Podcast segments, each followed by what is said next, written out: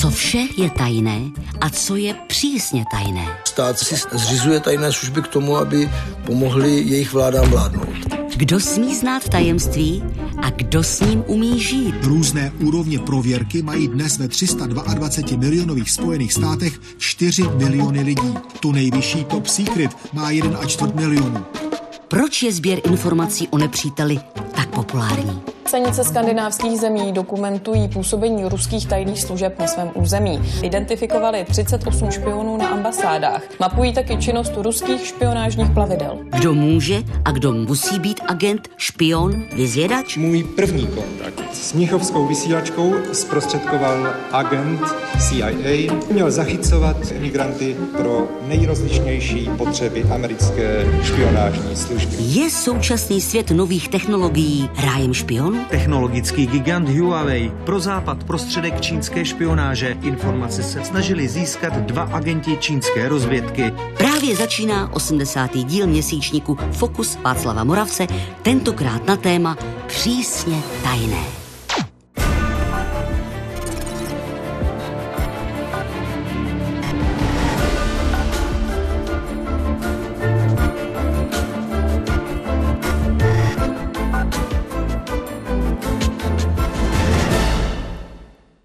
Jejich činnost je zahalena tajemstvím.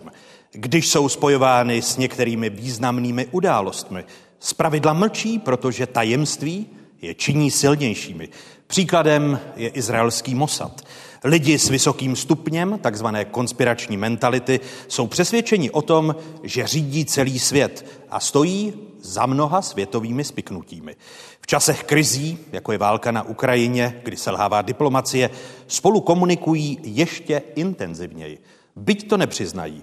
Přátelství a rivalita se u nich střídá častěji než v jiných profesích. Řeč je o spravodajských, chcete-li tajných službách, o nichž je dnešní fokus. Při jeho sledování vítám vás, diváky z Pravodajské 24 České televize i publikum tady v bývalé nebo někdejší radiotelegrafní vysílací stanici v Poděbradech. Dobrý večer vám všem.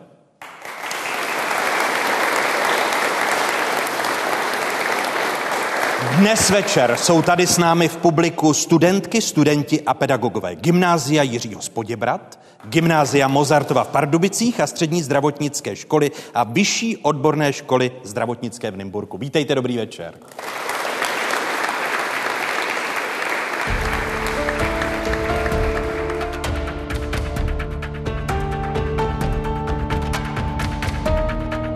Historie špionáže.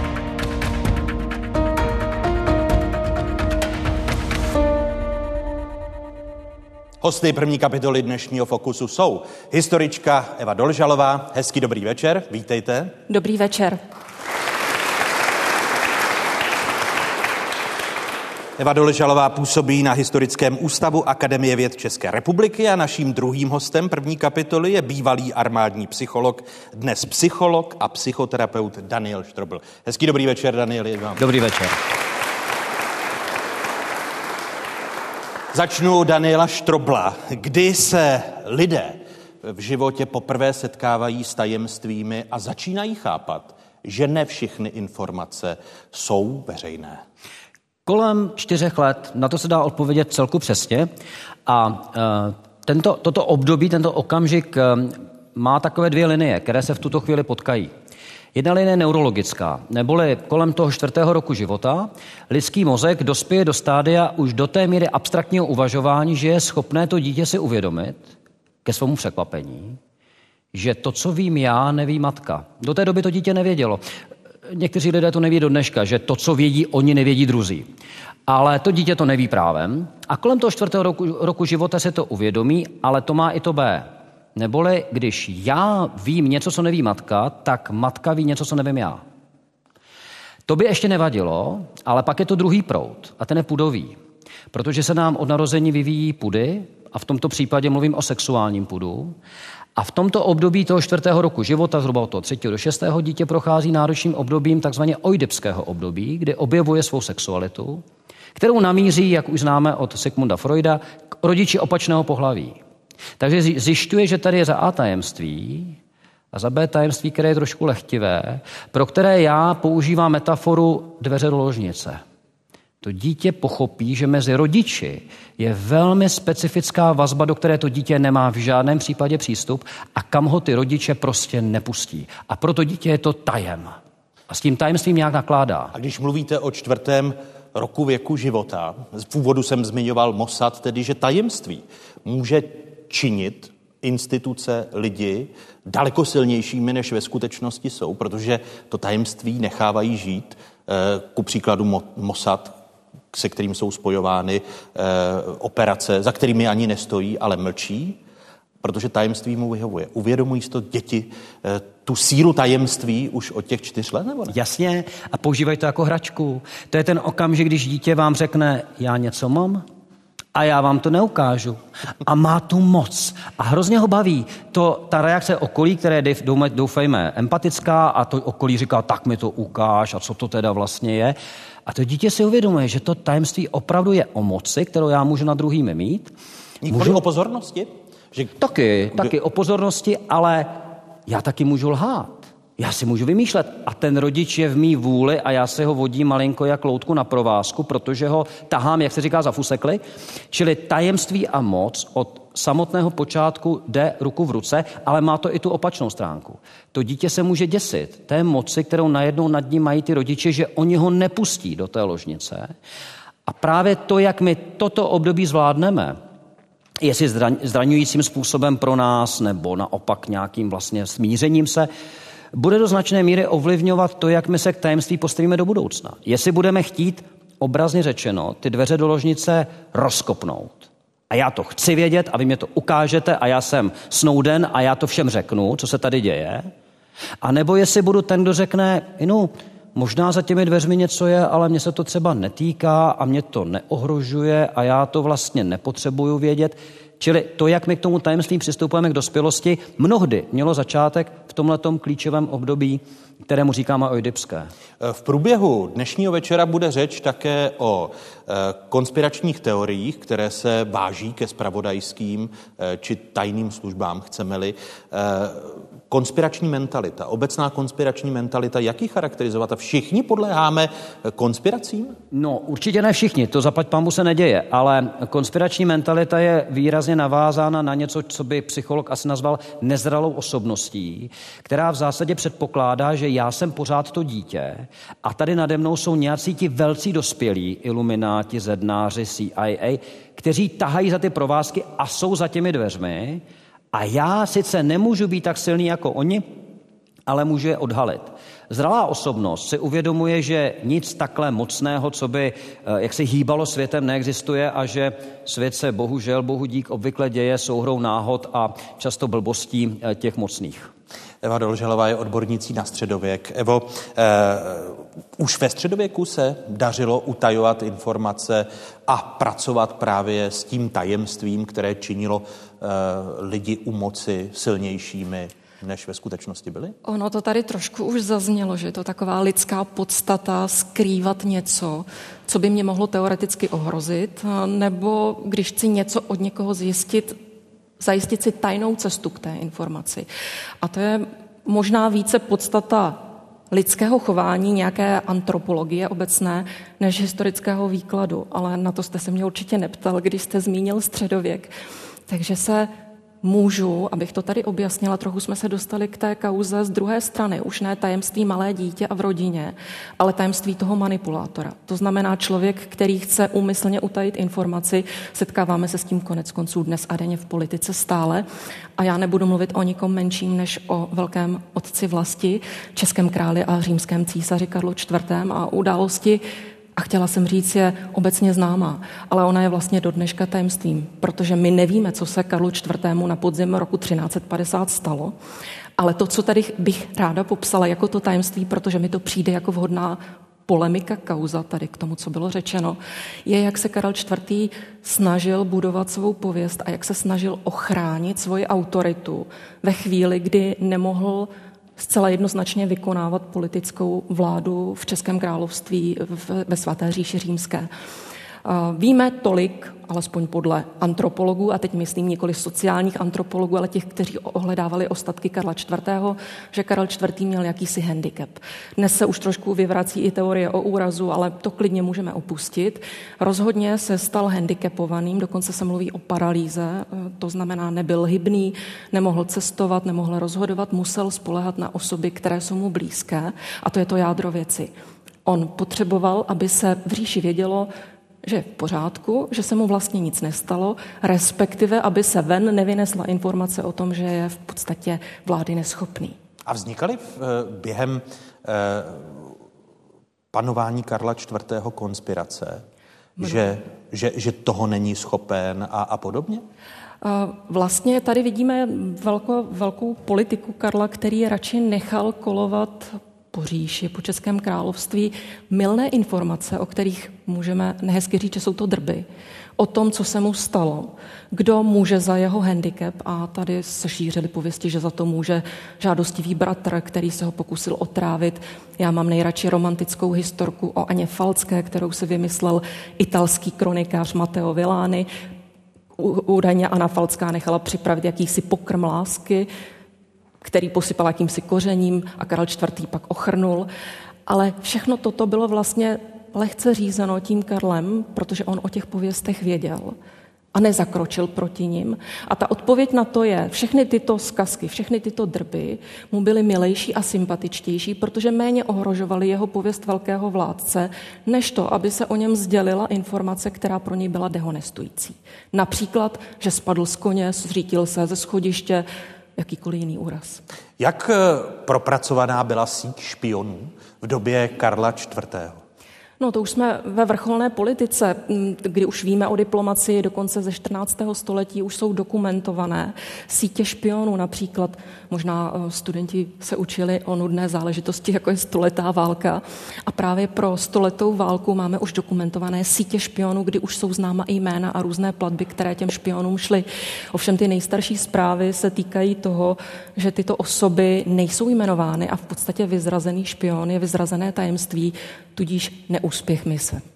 Jaké, jaké byly požadavky, a, e, protože záhy se Daniela Štrobla zeptám na to, jaké předpoklady musí dnes splňovat spravodajský důstojník, agent nebo to, co označujeme špionem. Jaké byly tehdy po, požadavky a předpoklady lidí, kteří museli eh, vy, vyhledávat informace, předávat je panovníkům a byli těmi špiony?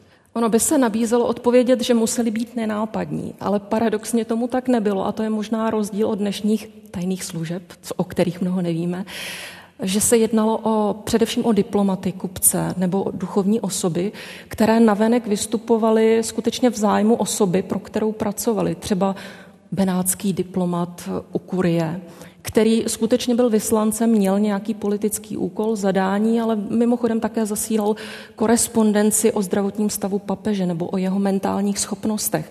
To jsou krásné případy eh, z doby 16. století, kdy teda Evropa byla opravdu v pohybu a benátský diplomat píše o velkém papeži Klementovi VII že to je člověk, řekněme, nerozhodný, neschopný, neúplně zdatný a že si nejraději povídá s fontánami v zahradě, tak to úplně neodpovídá té politice, kterou my máme představu, že by měl papež vykonávat. Nenápadnost? Je to charakteristika i dnes? E, určitě ano. E, představa filmová, že špion, rozvědčík má vypadat jako um, Sean Connery, to je blbě, protože kdyby jsem přišel Sean Connery, tak už na něj v životě nezapomeneme. A to není dobré. Ne, špion má vypadat jako třeba Vladimír Putin. Varohový, naprosto nezajímavý, um, kachetický, tedy kdysi byl hubený, ne, tak dneska jako oteklý, proplešlý mladík, když tady projde, tak si ho vůbec nevšimnete, okamžitě zapomenete. Pokud možno s nevýraznými gesty, nevýrazným obličem, prostě zapomenutelný. Či nevýraznost.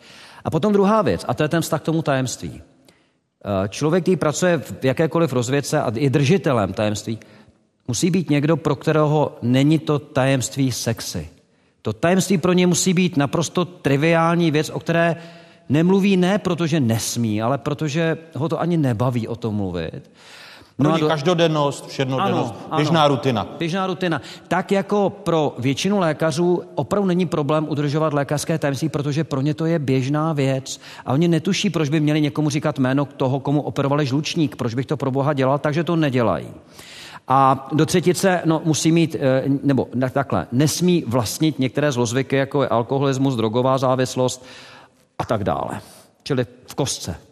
Eh, ptejte se vy, studentky a studenti, kteří jste dnes večer tady s námi v prostorách bývalé radiotelegrafní stanice v Poděbradech, eh, protože se ptáte hostů, jsou to vaši hosté. Hezký dobrý večer.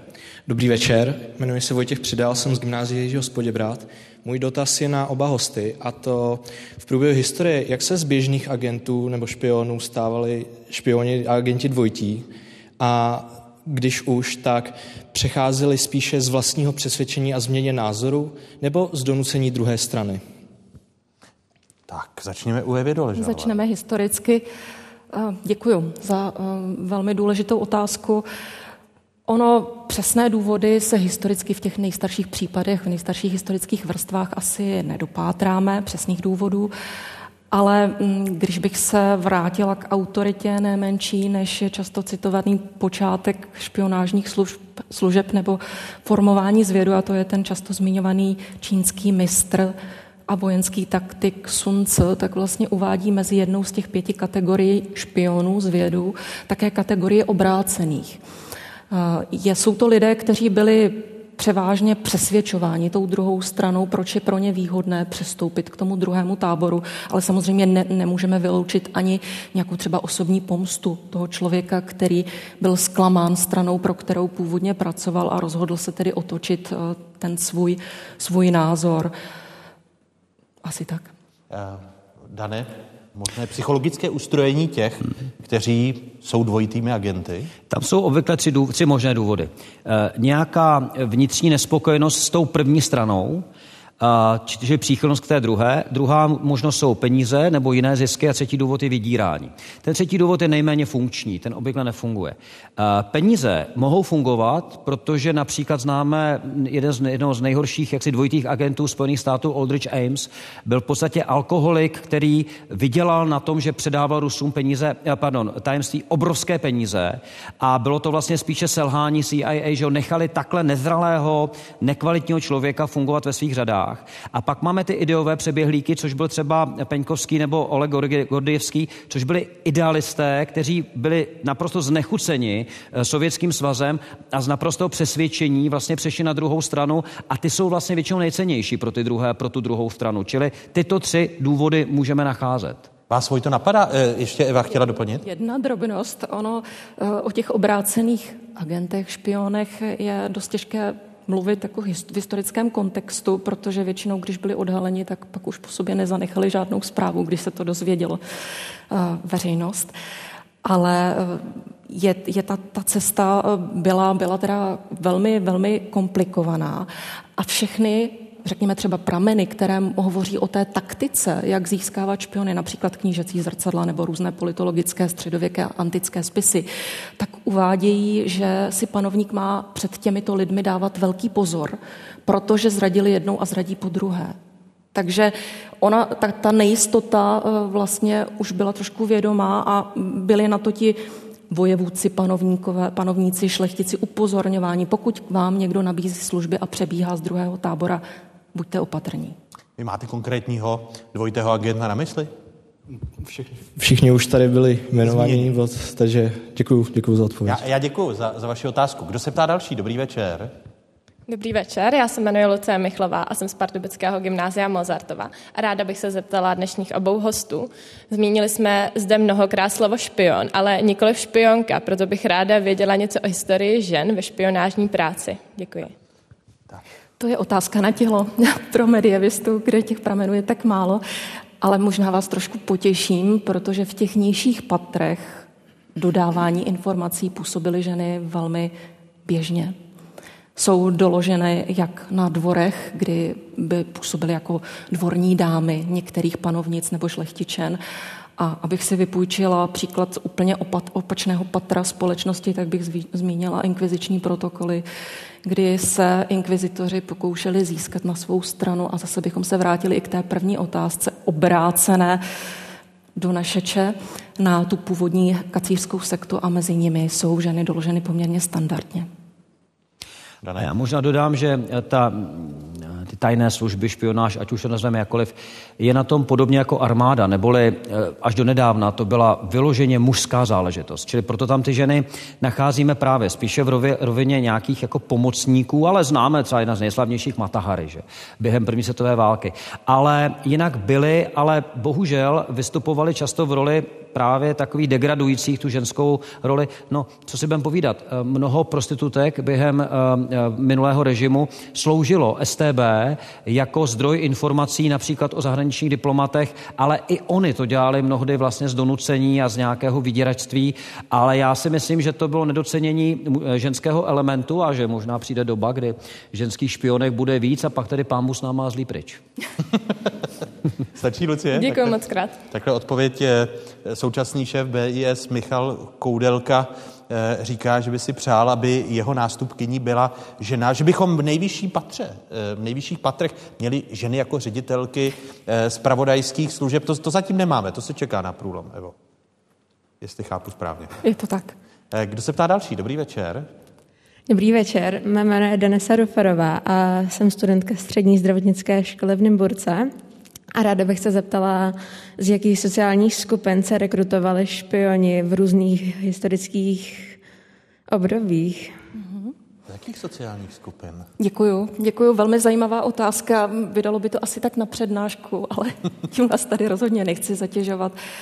Um, to je, velmi je to omezené tím, jaké zdroje známe, co se nám dochovalo, odkud můžeme čerpat. To znamená, když se tady vaše kolegyně ptala na to, jestli tam byly ženy, tak um, my víme o těch vysoce postavených urozených, o kterých se dochovala nějaká zpráva, že třeba vynášely informace o životě na dvoře a tím pádem poškozovali třeba pověst toho konkrétního dvora.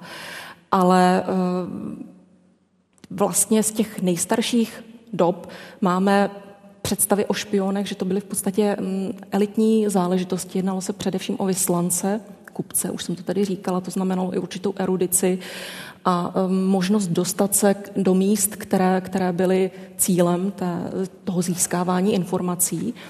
Ale přeci jenom to o jedné kategorii, která patří do těch nižších společenských vrstev, můžeme hovořit, respektive musíme jich zmínit, a zase bych tady zmysně zmiňovala slavného mistra Sunce 6. století před naším letopočtem, který říká, získávejte místní lidi, choďte na, na, mezi, mezi lidi, ptejte se. A vlastně takovéhle eh, doklady o tom, že se někdo snaží získávat, choďte na trhy, sbírejte drby, poslouchejte. A to skutečně to slovo drby tady si vypůjčuju jako dobovou terminologii, že i ty drby se mohou stát v podstatě základem pro nějakou širší uh, informaci, nějaký kontext, který potom poslouží té hlavě, která za tajné služby i třeba ve středověku zodpovídala.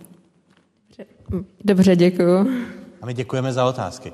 Eh, prozatím poděkuji první dvojici dnešních hostů Fokusu. Děkuji vám a těším se další části.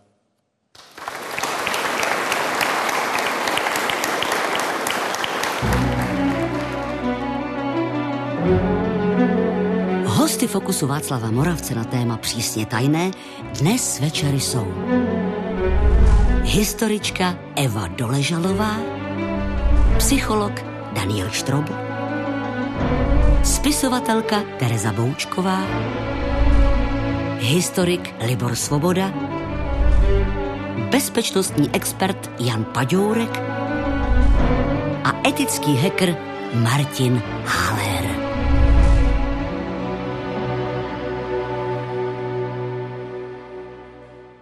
Bývalá radiotelegrafní stanice tady v Poděbradech. Nádherné prostory, ze kterých vysíláme dnešní fokus. V osudu této stavby eh, se promítly nedávné dějiny naší země. Za první republiky vznikl jako symbol kontaktu se Západem, za totalitního režimu naopak sloužil jako přísně tajná rušička signálu západních rozhlasových či televizních stanic. Natáčel jsem s bývalým starostou Poděbrat a někdejším zaměstnancem Federálního ministerstva spojů Josefem Ďurčanským.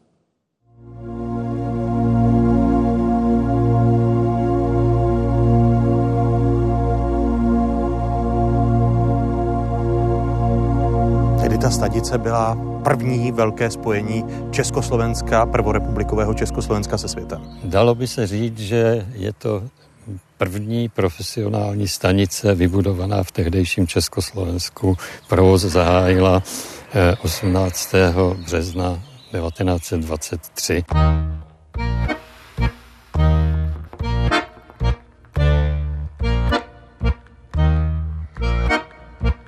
Ty stožáry, které jsou za námi, tak jsou původní z toho roku 1923 a byly to pouze dva stožáry tedy. E, jsou původní z roku 1923, sloužily jako nosič dlouhovlné antény, e, ke které vedl napáječ z budovy vysílače a to první spojení proběhlo mezi Prahou a Paříží 18. března 1923, takže slavíme 100 let, i když eh, objekt budovy ještě nebyl stoprocentně dokončen.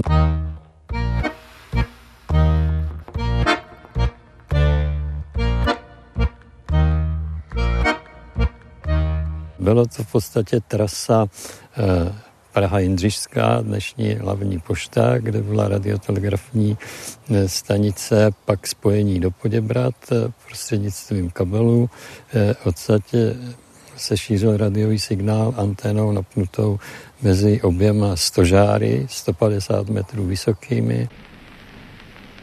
Podstata demokracie je zhoda lidí, jich mírné obcování, láska, lidskost. Ještě v první republice to znamenala radiotelegrafie poměrně dynamický rozvoj, což eh, je patrno i ve spojitém vysílaném signálu, což je třeba rozhlas. Četek a eh, posílala zprávy přes telegrafní vysílače, meteorologické mapy a podobné záležitosti. Vlastně odsaď eh, se provozovalo i zahraniční vysílání Československého rozhlasu v předválečném období a třeba spojení s námořní plavbou a se zastupitelskými úřady.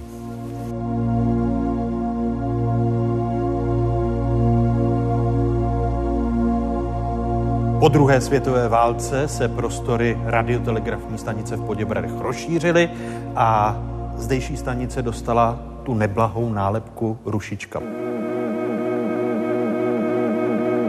Tato neblahá činnost vstoupila do tohoto vysílače v roce 1952. Stanice byla doplněna několika vysílači a e, z poloviny svých možností se zabývala touhletou činností, že rušila vysílání zahraničních rozhlasů Svobodné Evropy, Hlasu Ameriky, BBC a jiných. Rušiček byla celá spousta. Na začátku teda to rušení bylo vždycky lokální. Kromě toho vnitrostátního rušení se to začalo postupně mezinárodně koordinovat, takže eh, i tady z Poděbrat se rušilo mezinárodně.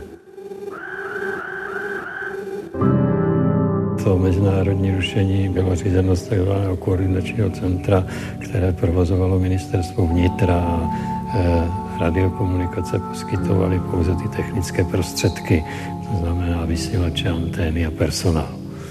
A kdy skončilo rušení? Rušení skončilo postupně, ale definitivně v roce 1988, eh, kdy bylo rozhodnuto, že tato služba už přestane fungovat na základě nějaké mezinárodné úmluvy o bezpečnosti a spolupráci v Evropě.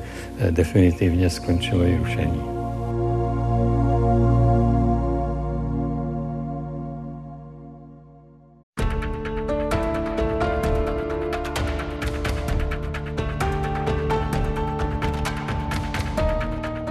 Profesionální agenti zla.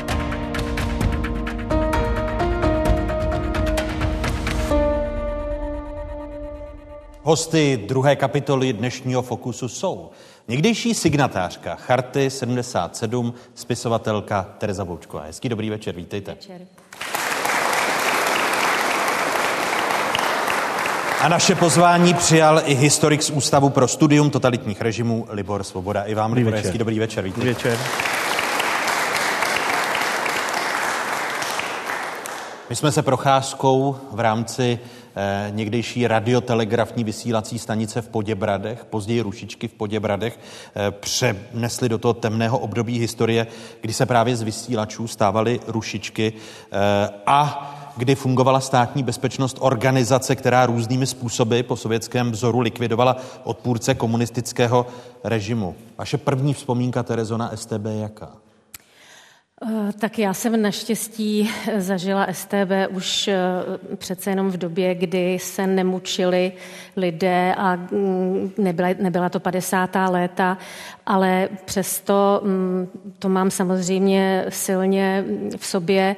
Eh, vlastně snad první mm, pozvánku no, pozvánku v uvozovkách k výslechu jsem dostala po podpisu Charty 77, takže jsem byla pozvána do Bartolomějské a tam si mě převzali pánové a zkrátka eh, se mnou chtěli eh, mluvit o tom, co jsem provedla a já jsem s nima mluvit nechtěla.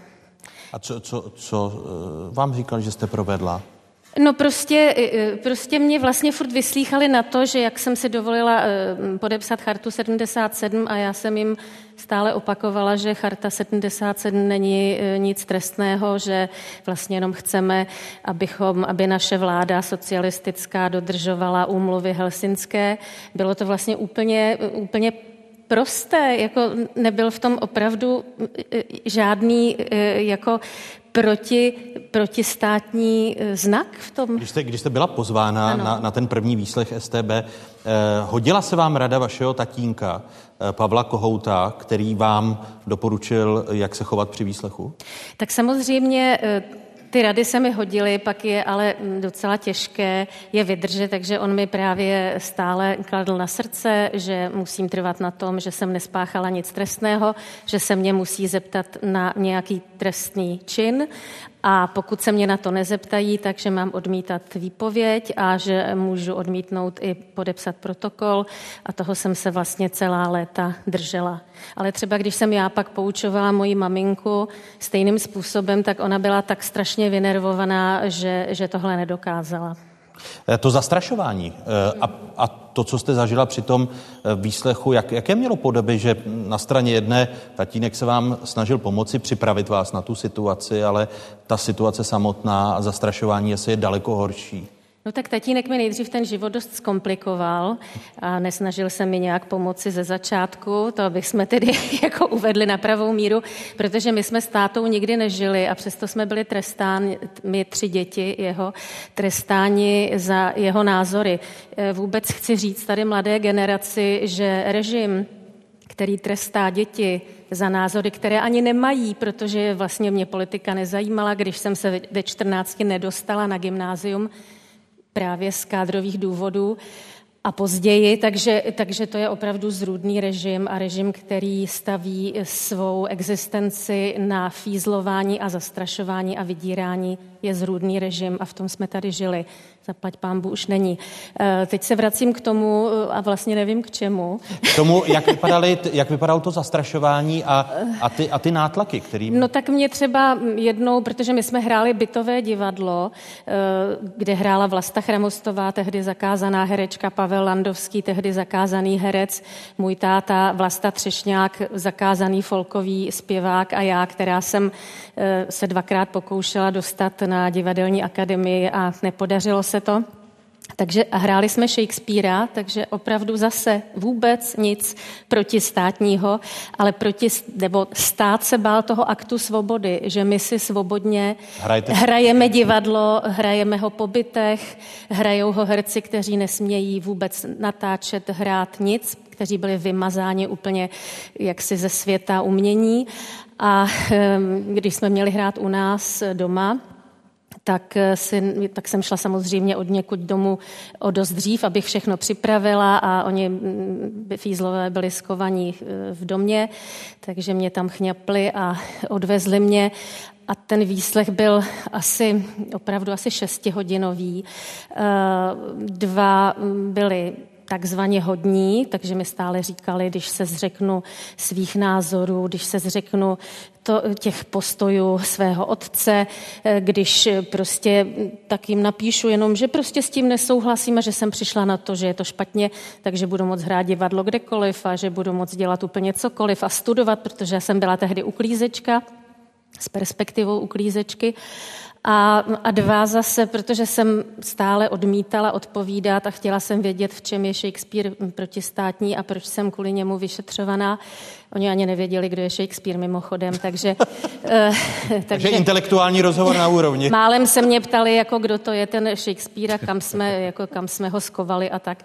Uh, tak uh, ono to zní komicky, ale jako když jste v budově plné estébáků v ulici, která je pustá a když vám potom v noci naštvaní, protože pak zapsali tedy do zápisu, že jsem se chovala arrogantně, ale to byl můj uh, způsob, Eh, jakým jsem překonávala svůj strach, že jsem prostě odmítala se s nima bavit a trvala jsem stále na svém, takže mi, takže mi říkali, že až mě propustí, tak je možné, že mě někdo přepadne a zmlátí, že ta ulice je taková podivná.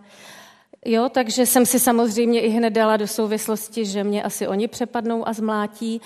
Nebylo to dobré, jako bylo to těžké, bylo mi 20 a e, myslím si, že, že to byl docela mm, jako těžký e, život v tomto směru.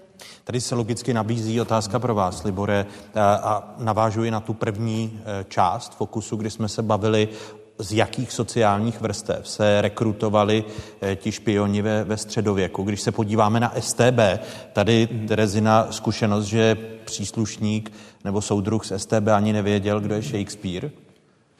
Tak já jsem se eh, přímo zaobíral tím, že jsem se pokoušel rekonstruovat eh, sociální složení příslušníků krajských velitelství z těch období let 48-53 tam konkrétně jsem dělal v České Budějovice, kde z cirka asi 250 lidí, bylo tam pět žen jenom, teda podotýkám, to je to, co tu tedy zaznělo, že byla to instituce v tomto období převážně mužská, tak eh, v drtivé většině případů se jednalo o lidi, kteří pocházejí teda z těch nejnižších sociálních poměrů, Hodně tam bylo lidí nemanželského původu, lidí často jenom ani nebyli vyučení, měli jenom takové to, ani ne tu měšťanku, jak bylo tehdy.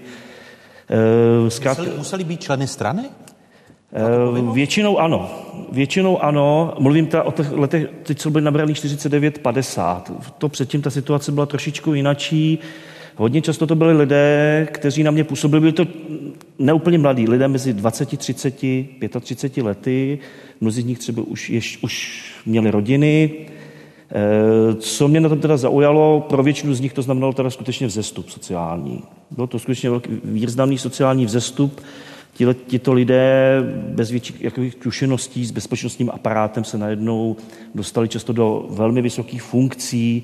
Já prostě vás jenom podotýkám, to byla instituce mladých v úvozovkách, na počátku 50. let průměrní velitelé v rámci státní bezpečnosti, ti vysoce postavení byli muži kolem 28, 30, 32 let, čili v podstatě z dnešního poměru, tak jak mladí začínají své kariéry, vlastně velmi mladí.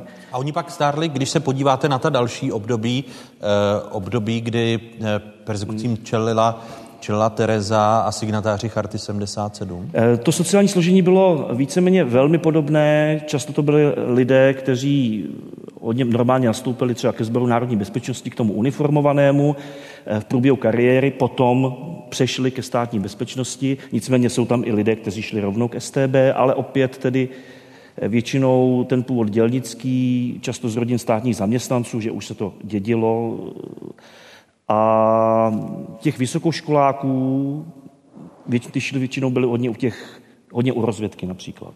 Ta už přece jenom si vybírala lidi, kteří znali jazyky, no třeba hodně tam bylo absolventů vysoké školy ekonomické a podobně, ale Eh, ve směs, eh, řekl bych, ta úroveň minimálně od těch 70. let vzdělanostní odpovídala takovým tomu standardnímu průměru. Že... Eh, pro, pro Terezu a vlastně její rodinu to zastrašování vedlo i k tomu akce asanace, kterou známe my, kteří jsme to nezažili v aktivním věku, jako tlak na vystěhování nepřátelů, eh, nepřátel socialistického a komunistického režimu. Tomu jste byli vystaveni vaši sou... Prostě, oni nás opravdu nenechali dělat vůbec, vůbec žádnou dobrou práci. Já jsem opravdu mohla jenom uklízet a ne všude, třeba do porodnice v Podolí, tam mě nevzali, protože ty podlahy, co jsem tam, já jsem tam už předtím chvilku pracovala a pak jsem se tam chtěla vrátit a už jsem nebyla prokádrovaná na uklízečku eh, v podolské porodnici. Eh, takže nás zaprvé opravdu vůbec nikam nevzali, nedovolili nám nic, postupně pak nám brali cestovní pasy, Mému bratru eh, samozřejmě hrozila po vejšce, kterou taky málem nedodělal, ale ještě to stihl. Moje sestra už mohla jenom střední a nástavbu a pak odjela a já už jsem vlastně po gymnáziu byla jenom uklízečka, tak, eh, tak nás vlastně nenechali opravdu vůbec žít. A já jsem třeba se snažila dostat aspoň do amatérských divadel a vždycky mě tam jako přijali a byli úplně nadšení, jak jsem talentovaná a všechno skvělý. A pak jsem přišla na první zkoušku a řekli mi, že bohužel, ať jakože mě vlastně nepotřebují, nikdo nepřiznal, pak jsem se dozvěděla, že tam vždycky STB došla, vždycky je varovala a samozřejmě velmi záleželo na lidech, jestli dostali strach nebo nedostali, ale je fakt, že kdyby se mě tam nechali, tak už by nemohli hrát prostě. E, jako e, vlastně opravdu, opravdu všechny, jako mě, mě třeba právě ta doba připravila, myslím, že o nejkrásnějších deset let života, kdy jsem mohla zkoušet všechno možné v tom uměleckém oboru a nesměla jsem, ale zase jsem na rozdíl od mnohých, kteří prostě nějakým způsobem museli s tím režimem kooperovat, pokud chtěli studovat a dělat dál nějakou kariéru, tak já jsem vlastně žila naprosto svobodně, vnitřně svobodně. Eh, Liborek, jak úspěšná akce Asanace vlastně byla? Eh, podle těch domových dokumentů, jaká jsou ta finální čísla, která máme k dispozici, kdy se ten tlak státní bezpečnosti eh, znepříjemnit eh, určitým skupinám eh, život v Československu a donutit je k emigraci stal akcí úspěšnou z pohledu STB? Tak já podotýkám, probíhala v letech 77, respektive 78, to poloviny 80. let cirka. Odhaduje se, že odešlo asi, do, odešlo, bylo donuceno odejít eh, kolem 280 lidí, což je vlastně velmi vysoký počet. Eh, tam úspěšnost, to samozřejmě oni se snažili zbavit se vlastně všech, kteří nějakým způsobem z jejich pohledu eh, narušovali ten systém, vystupovali proti tomu řádu. Ukazovali, že se dá žít svobodně. Přesně tak. No, čili vlastně, že se dá žít i jinak. A rozhodli se tedy ke kroku, který teda já podotýkám, jsou tu mladí lidé, kteří to neznají. Eh, podstatou toho režimu, jednou z těch charakteristik toho komunistického režimu byla uzavřená státní hranice. Přes ty se nemohlo chodit, hlídali je vojáci a střílelo se. Takže je skoro 300 lidí na hranicích zahynulo. Trhali psy taky na no, Šumavě. Různý zahynuli pod elektrickým proudem. A teďka najednou ten režim, což tedy z mého pohledu ukazuje i takovou jistý zoufalství toho režimu, taková ta křeč, se rozhodne, že eh, několik set lidí donutí vystěhovat, což je jako dobově paradox. Jo, byla to pořád doba, kdy se na těch hranicích střílelo a ty metody, tedy, které používali, to už vy jste tady sama říkala, tak byly skutečně nevybíravé, ať už to bylo používání násilí, nátlaku, vyhrožování, Eh, zkrátka to zkoušeli různými způsoby. Záleželo na těch příslušnících, záleželo na těch lidech. Každý má ten jiný práh bolesti. těmi archivními spisy, tak eh, ty metody, které STB používala, jak výrazně jsou zdokumentované, když ponecháme stranou vyprávění těch svědků nebo obětí eh, komunistické STB? Tak samozřejmě tady to zaznělo nejhorší z toho, z toho, toho mého pohledu, a to je skutečně tak, byla 50. léta, tam se dá od, no, najít ještě celá řada nových případů. Mně se takhle nedávno podařilo odhalit případ z roku 51, velmi brutální, na jednom oddílu STB v západních Čechách eh, dva příslušníci vyšetřovacího oddělení umlátili gumovou hadicí vyšetřovance.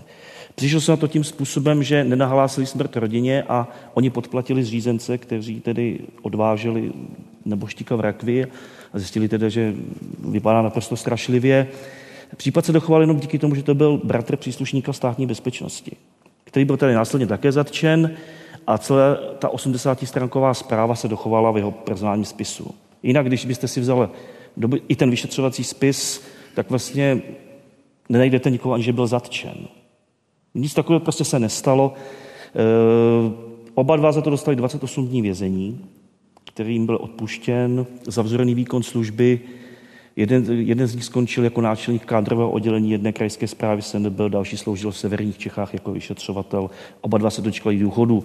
Když vezmeme, za co byli lidé popravováni v tomhle období a oni se udělali brutální vraždu, spáchali ve službě, naprosto porušili i tehdejší zákony. Podobně jsem narazil na případ zase z roku 51 znásilnění vyšetřovanky. Za to dotyčný dostal tedy měsíc vězení, vyhodili ho. Neměl pravděpodobně tak silné krytí, jako mě tyhle ty dva. Takže těch případů se dá najít skutečně hodně. Eh, v těch 70... A stále ještě tedy je dostatek archivních materiálů, kde odhaluje ten jako historici nové a nové případy, které no. dosud nebyly popsané a zdokumentovány. To, to jsem objevil asi před dvěma měsíci, ten případ eh, toho umláceného bratra příslušníka STB, což je o to zajímavější. Takže ten režim, zkrátka v těch 50. letech to násilí bylo takové, řekl bych, viditelnější, ten režim prostě to vnímal, tak jako ukázal, ukazoval tu svoji tvrdost, čili já, by jsme schopni, my máme tu moc, Každý, kdo je náš nepřítel, my proti němu tvrdě zakročíme, tvrdě se na něj došlápneme, kdo je proti nám, tak na to doplatí. V těch 70. 80. letech eh, nechci říct si sofistikovanější, Psychický, Psy, přesně tak, bylo to spíše ano. psychické, to, to násilí bylo jakoby trošičku. Jakoby, Ale pozor, Pavel Vonka, politický vězeň, zemřel ano, myslím, v 86, ještě ne. ve vězení za týrání ve vězení a za neošetření. A Což bylo už v časech perestrojky. Hmm. A... Prostě, jako ne. 86. rok. A, a třeba hmm. různí mý kamarádi, no. tak eh, Zina Freundová tu, tu přepadli v noci v bytě, zmlátili jí, eh, Petra pospíchala, hmm. naložili do ano. auta, eh, do kufru, vyhodili ho v lese a řekli mu, ať běží a že ho vlastně zastřeli jako na útěku přes hranice. Hmm. Takovýhle jako věci se děly i v těch letech 70. a 80. Jo, je, ano. Já bych nechtěl, aby to vyznělo jako, že ne, jenom samozřejmě docházelo k tomu, ale nebylo to, asi ne tak mas, ne, tak, nebylo to obvyklé jako tak, v těch 50. Ano. samozřejmě. Je tady jedna otázka, než se podíváme eh, na animaci Jaroslava Klimeše. Eh, vy jste mluvila o té vnitřní svobodě, kterou jste měla, ale zároveň eh, zničených 10-15 letech vašeho... Hlavně jsme nevěděli nikdo, že dojde ke změně v roce Va... 89, že? Díky bohu. Díky bohu za to. Tak stane se pak člověk nedůvěřivý vůči lidem, když ví, že na něj udávají, donášejí? Ne, to já jsem vůbec se tím nezaobírala. Já jsem dlouho, já jsem se až teď nedávno zjistila, kdo mě teda velmi pilně udával. A musím říct, že mě to vlastně sice překvapilo, ale vlastně nikdo z mých blízkých přátel, eh, ani z našich rodinných opravdu blízkých přátel neudával, takže v tomhle je úplně jako skvělé. A mm, samozřejmě člověk občas měl pocit, že je prostě v kleci. A ten pocit byl opravdu strašný, protože důle, trošku si to možná bych to připodobnila, když byla mm, za koronaviru zavřené hranice, tak já musím říct, že jsem si najednou strašně jako uvědomila, jak mi je hrozně, že jsou zavřené, zase zavřené hranice. Ani bych nikam nejela, ale ten pocit, že člověk jako může kdykoliv, kamkoliv a taky se může vrátit, je prostě úplně jiný, než když jste tady jako vězeň. Hej, hej, vypni to a pojď sem. Slyšíš, vypni to a pojď sem. Hele, je to nějaký divný u těch sousedů.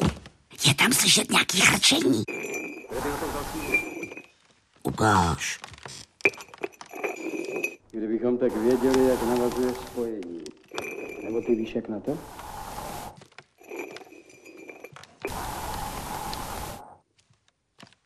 Všechny stopy. Ty, mámo, to je divný. Jestli oni nemají hrušičku. To je riskantní, je.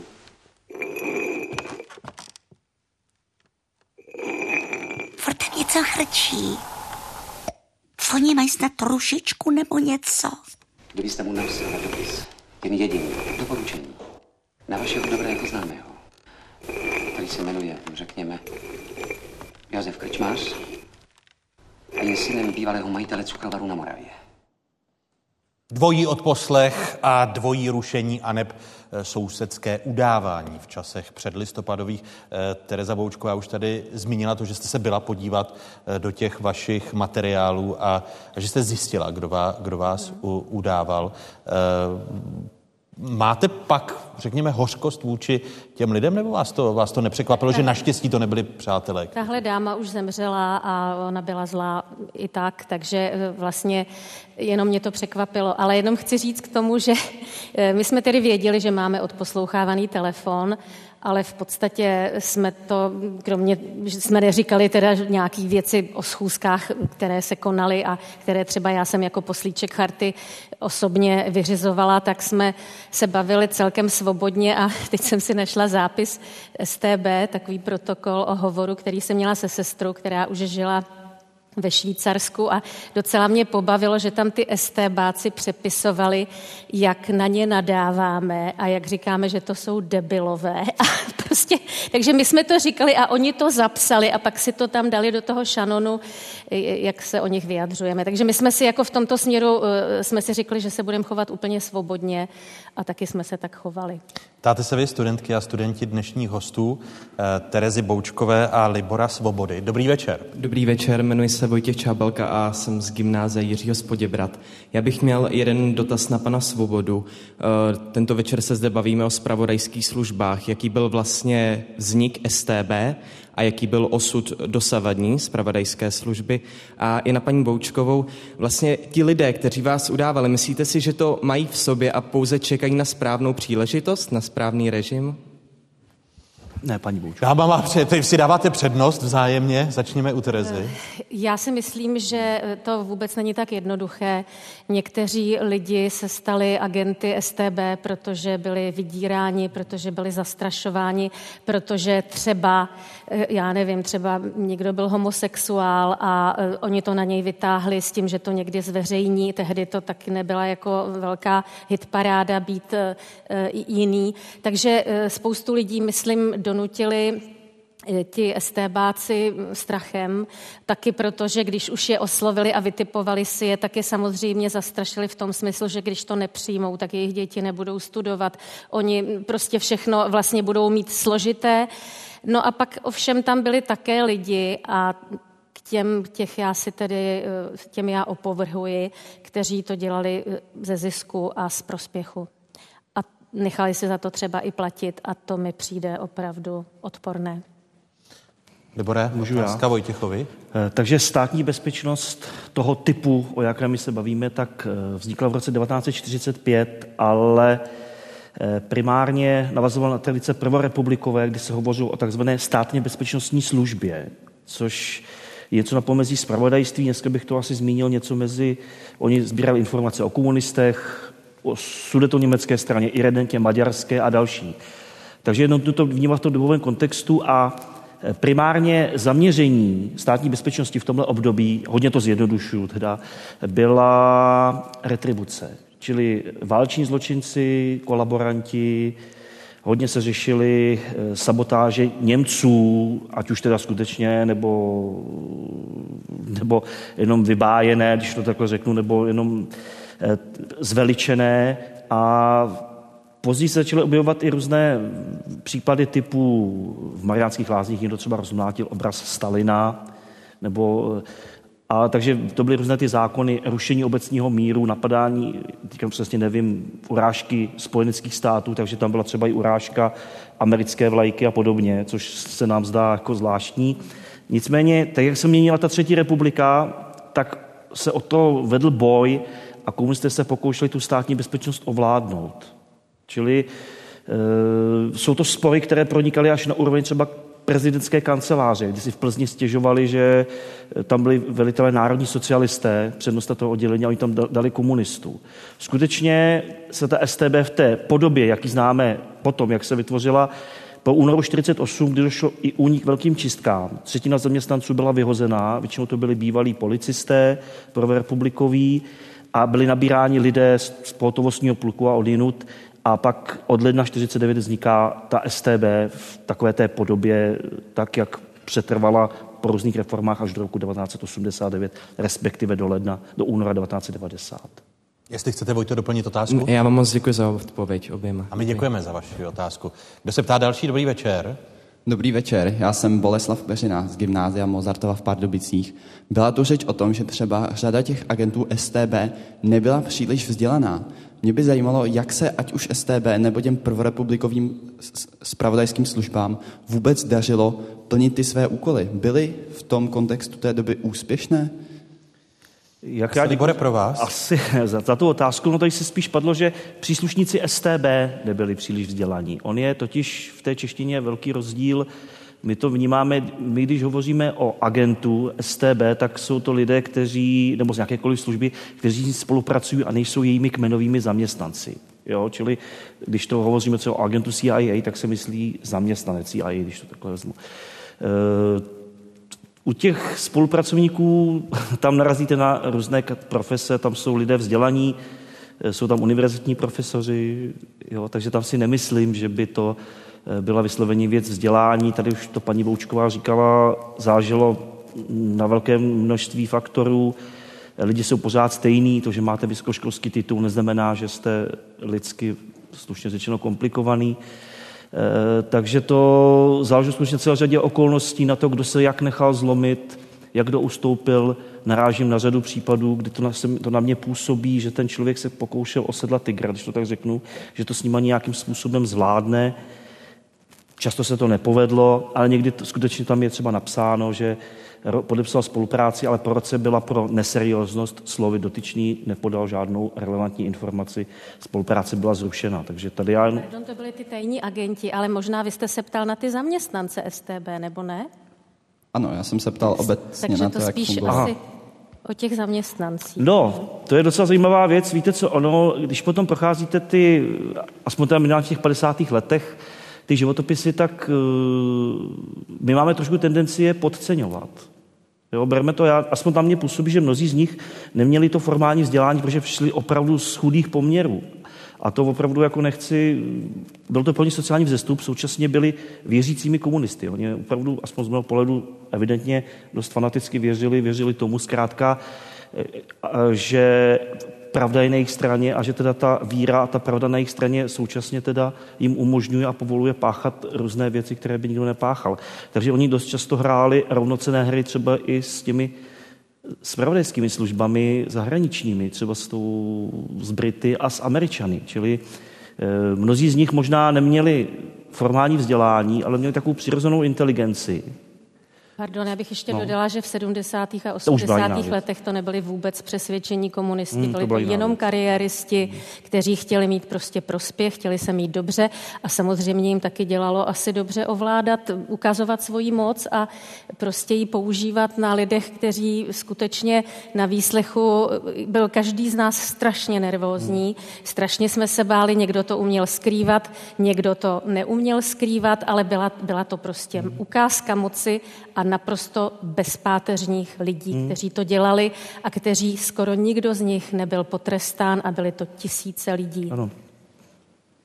Děkuji moc. Já děkuji za vaši otázku a děkuji prozatím Liboru Svobodovi a Tereze Boučkové, že byli hosty druhé kapitoly dnešního Fokusu. Děkuji.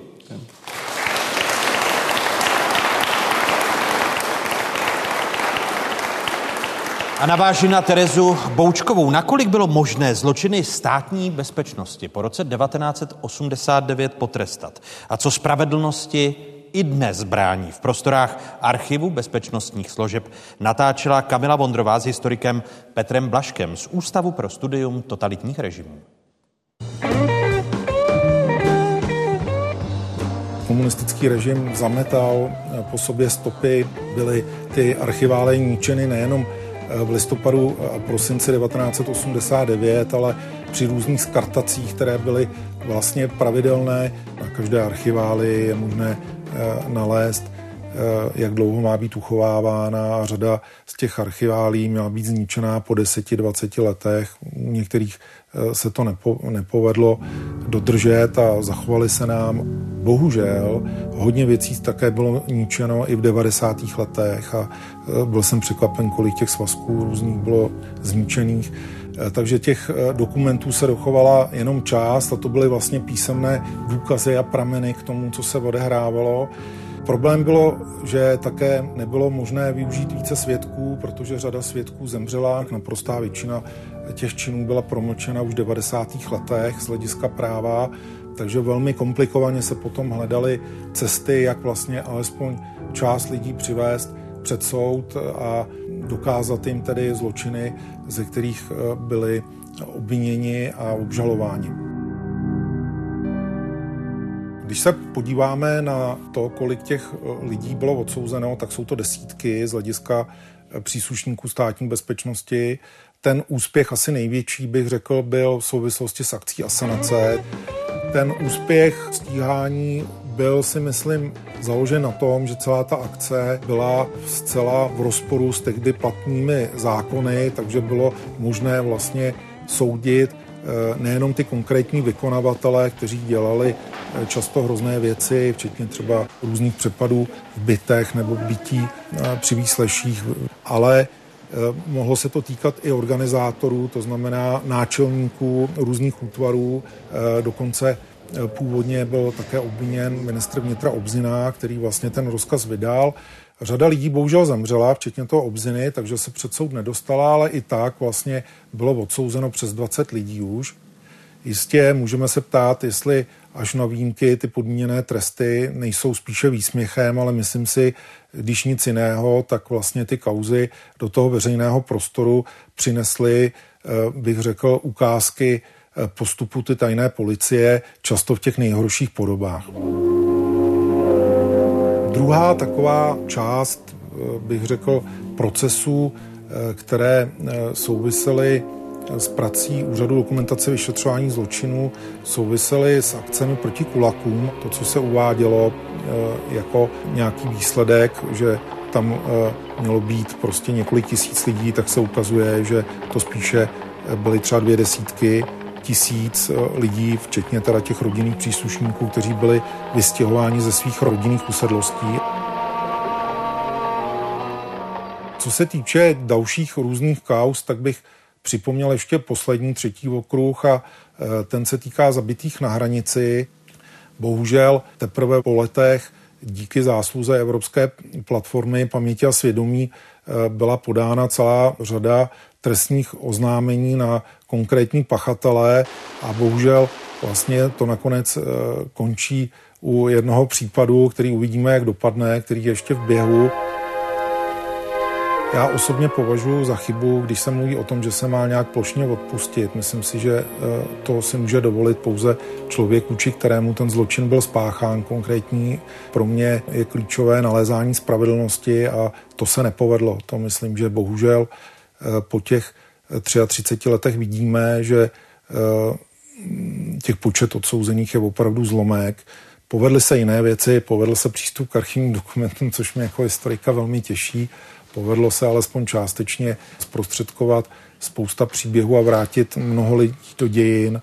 Tohle to všechno hraje důležitou roli v tom, že ta komunita, ve které žijeme, řekněme občansky založená, eh, se vztahuje k lidem, eh, kteří v rozhodujících chvílích si zachovali rovnou páteř. A to je důležité eh, vědět, že takový lidi tady byli. Není pravda, že by celý národ kolaboroval.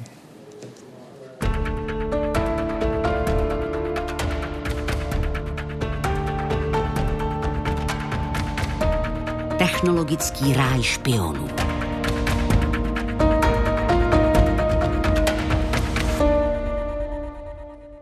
A hosty třetí kapitoly dnešního Fokusu, kterou vysíláme z prostor, z nádherných historických prostor eh, někdejší radiotelegrafní stanice v Poděbradech jsou bezpečnostní expert, vrchní ředitel sekce vnitřní bezpečnosti a policejního vzdělávání na ministerstvu vnitra a zároveň bývalý spravodajský důstojník Úřadu pro zahraniční styky a informace Jan Paďourek. Hezký dobrý večer. Dobrý večer.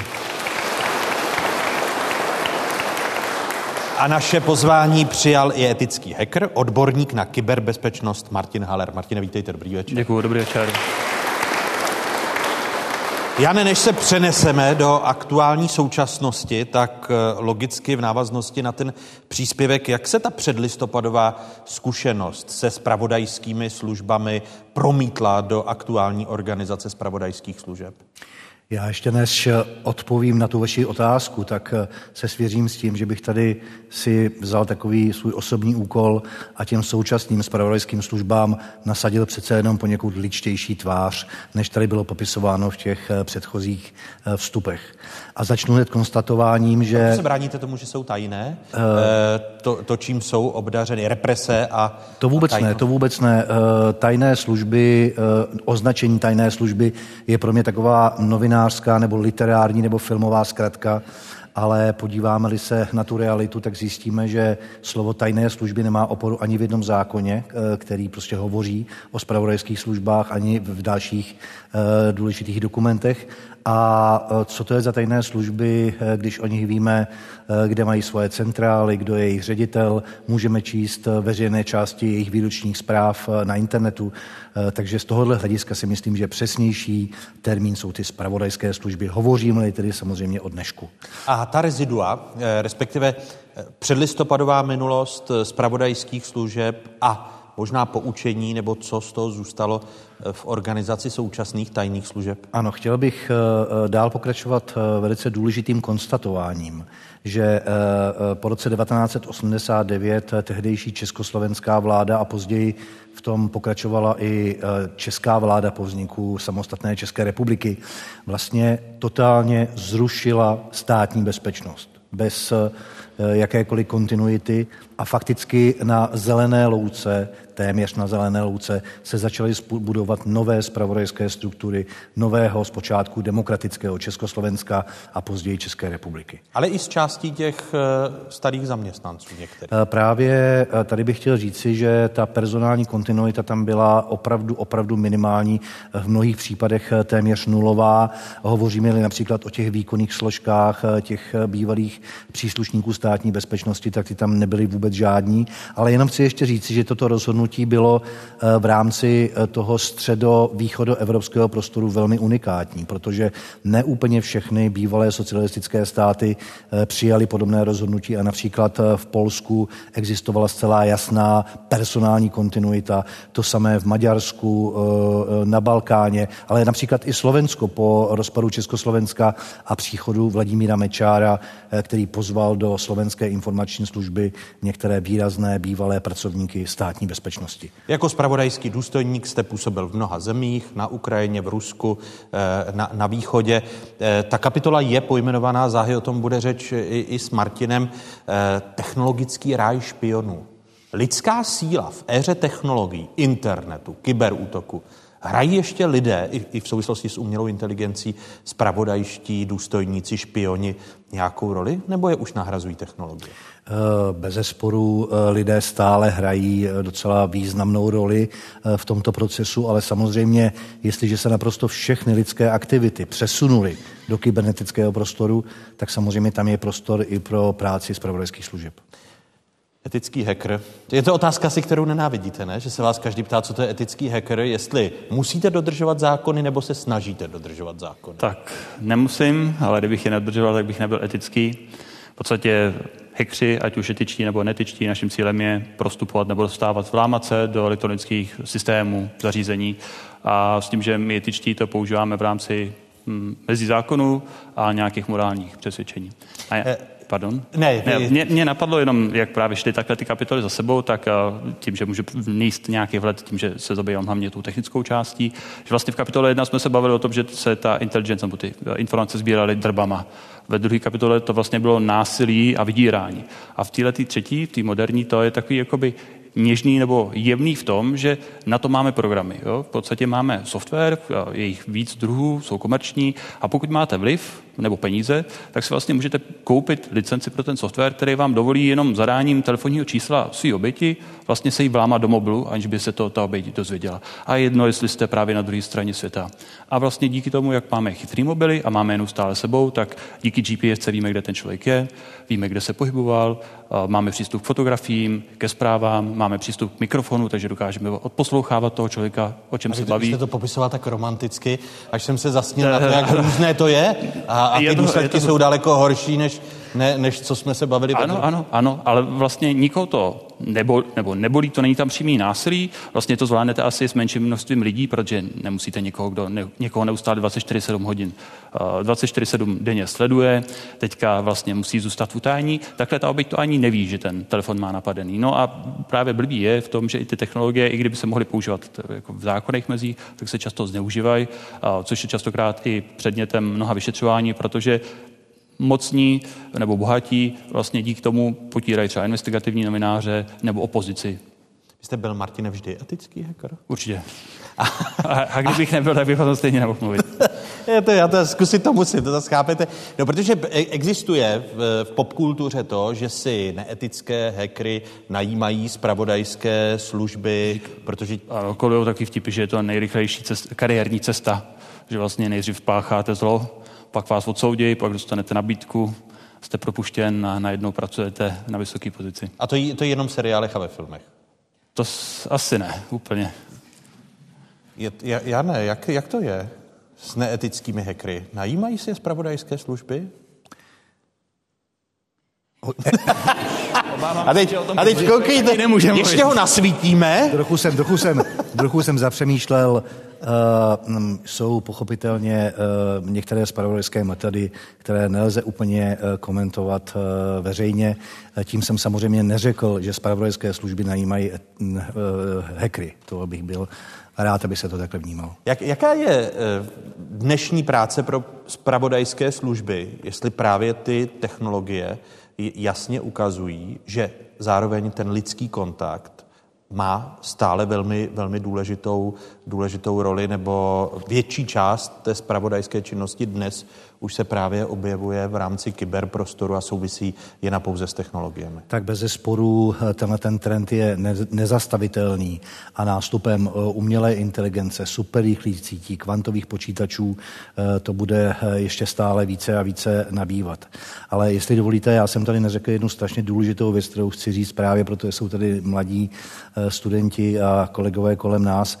Ten největší rozdíl mezi současnými spravodajskými službami a těmi minulými je v tom, tom, že současné české spravodajské služby mají pouze a jenom informační charakter. To znamená, nemají žádnou vyšetřovací pravomoc, nesmí vyslíchat, eh, dokonce eh, ani jejich informace neslouží u soudu jako důkaz. Takže z tohohle hlediska české a západoevropské nebo euroatlantické spravodajské služby Eh, až zase na výjimky, kdy třeba například FBI ve Spojených státech už má přímo jaksi v názvu Federal Bureau of Investigation, je to tedy federální služba vyšetřování, tak eh, v těch evropských podmínkách spravodajské služby našeho typu mají pouze informační charakter, sbírají informace eh, nejrůznějšími prostředky a nejrůznějšími způsoby, které potom jaksi dávají zákonným adresátům, což jsou většinou představitelé vlády. Vy jste, vy jste to krásně zúžil na evropské spravodajské služby, protože nej nejen ze špionážních filmů, ale i z různých skandálů víme, že ku příkladu CIA, tolik obávaná CIA, má tajné špionážní programy nebo ku příkladu e, používá metody, které pak byly globálně kritizovány, například věznice na Guantanámu a, a, a podobně. To znamená, že je, je rozdíl mezi těmi evropskými, jako příkladu CIA, když se podíváme tak, na e, ty kritizované praktiky CIA. Já myslím, že CIA také prošla eh, ve své historii eh, určitou cestu a eh, mnohým se poučila. Mnohem byla i potrestána za některé svoje aktivity. CIA je dneska také informační službou, která sbírá informace pro vládu a prezidenta Spojených států. Ale já jsem akcentoval ty evropské služby a možná se mi spíš říci euroatlantické služby, to je to správné Eh, eh, označení eh, vlastně o těch dalších třetích zemí, kde není demokratický režim. A kde spravodajské služby, jako je například Ruská federace, Bělorusko a další státy, které tady můžeme jmenovat, kde samozřejmě režim využívá té spravodajské struktury k dalším represím, nátlaku eh, a vlastně ke všemu, co tady bylo popsáno v těch prvních dvou kapitolách tedy hlavně v té, v té kapitole druhé. Martine, mají hekři, ti, ti etičtí, nějakou, eh, řekněme, pracovní dobu od do, když se podíváme na kybernetické útoky těch neetických hackerů a zároveň eh, těch etických, kteří se také snaží získat nějaké informace? Tak různí se to. Samozřejmě, když je to vaše povolání, tak máte nějakou pracovní dobu, jste v podstatě běžný zaměstnanec, takže máte i dovolené, nemocenskou. A zároveň jsou lidi, kteří těm oborem žijou, takže to v podstatě dělají třeba ve volné chvíli, nebo to dělají jako hobby.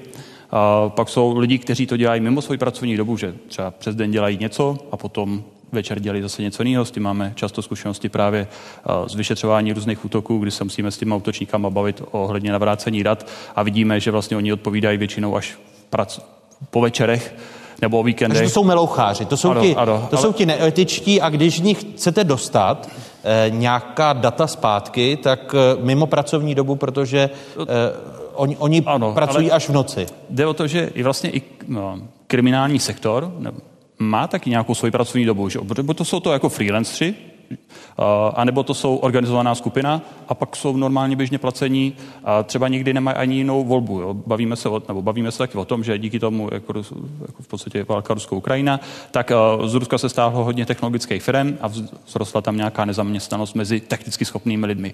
A teďka co oni mají dělat. Jo? Takže třeba, aby se uživili, tak se dají vlastně na tu stranu páchání trestní činnosti. A tam je zajímavé to, že i když jste ten neetický hacker, ale pracujete pro svoji vlastní vládu, tak jste jako pro ní zaměstnanec, což vám garantuje nějakým způsobem beztrestnost v rámci vaší země nebo z zemí, ale nevýhodou je, že už pak třeba do konce života nemůžete vycestovat do nějakých tropičtějších oblastí, protože by vás tam nejspíš sebrali. Eh, když jste zmínil Rusko, jak sofistikované jsou ty útoky z Ruska? Chápu-li to správně, když ti neetičtí hekři ve službách státu, Rusko, Bělorusko, eh, jsou zaměstnanci od do, to znamená, že můžeme pozorovat, že ku příkladu ty útoky eh, stát, státem organizované útoky v kyberprostoru přicházejí v pracovní době.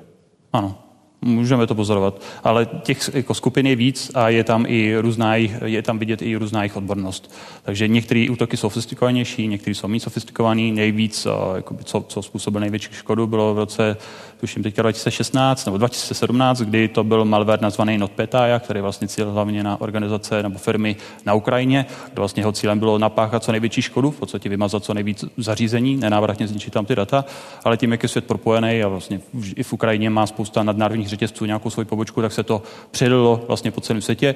Zasáhlo to zpětně i některé firmy třeba v Rusku, takže to vlastně tam byl nějaké postranní uh, postranní ztráty a nejvíc to odskákala asi společnost Mars, která dlouhou dobu operovala v nějakém velice nouzovém režimu.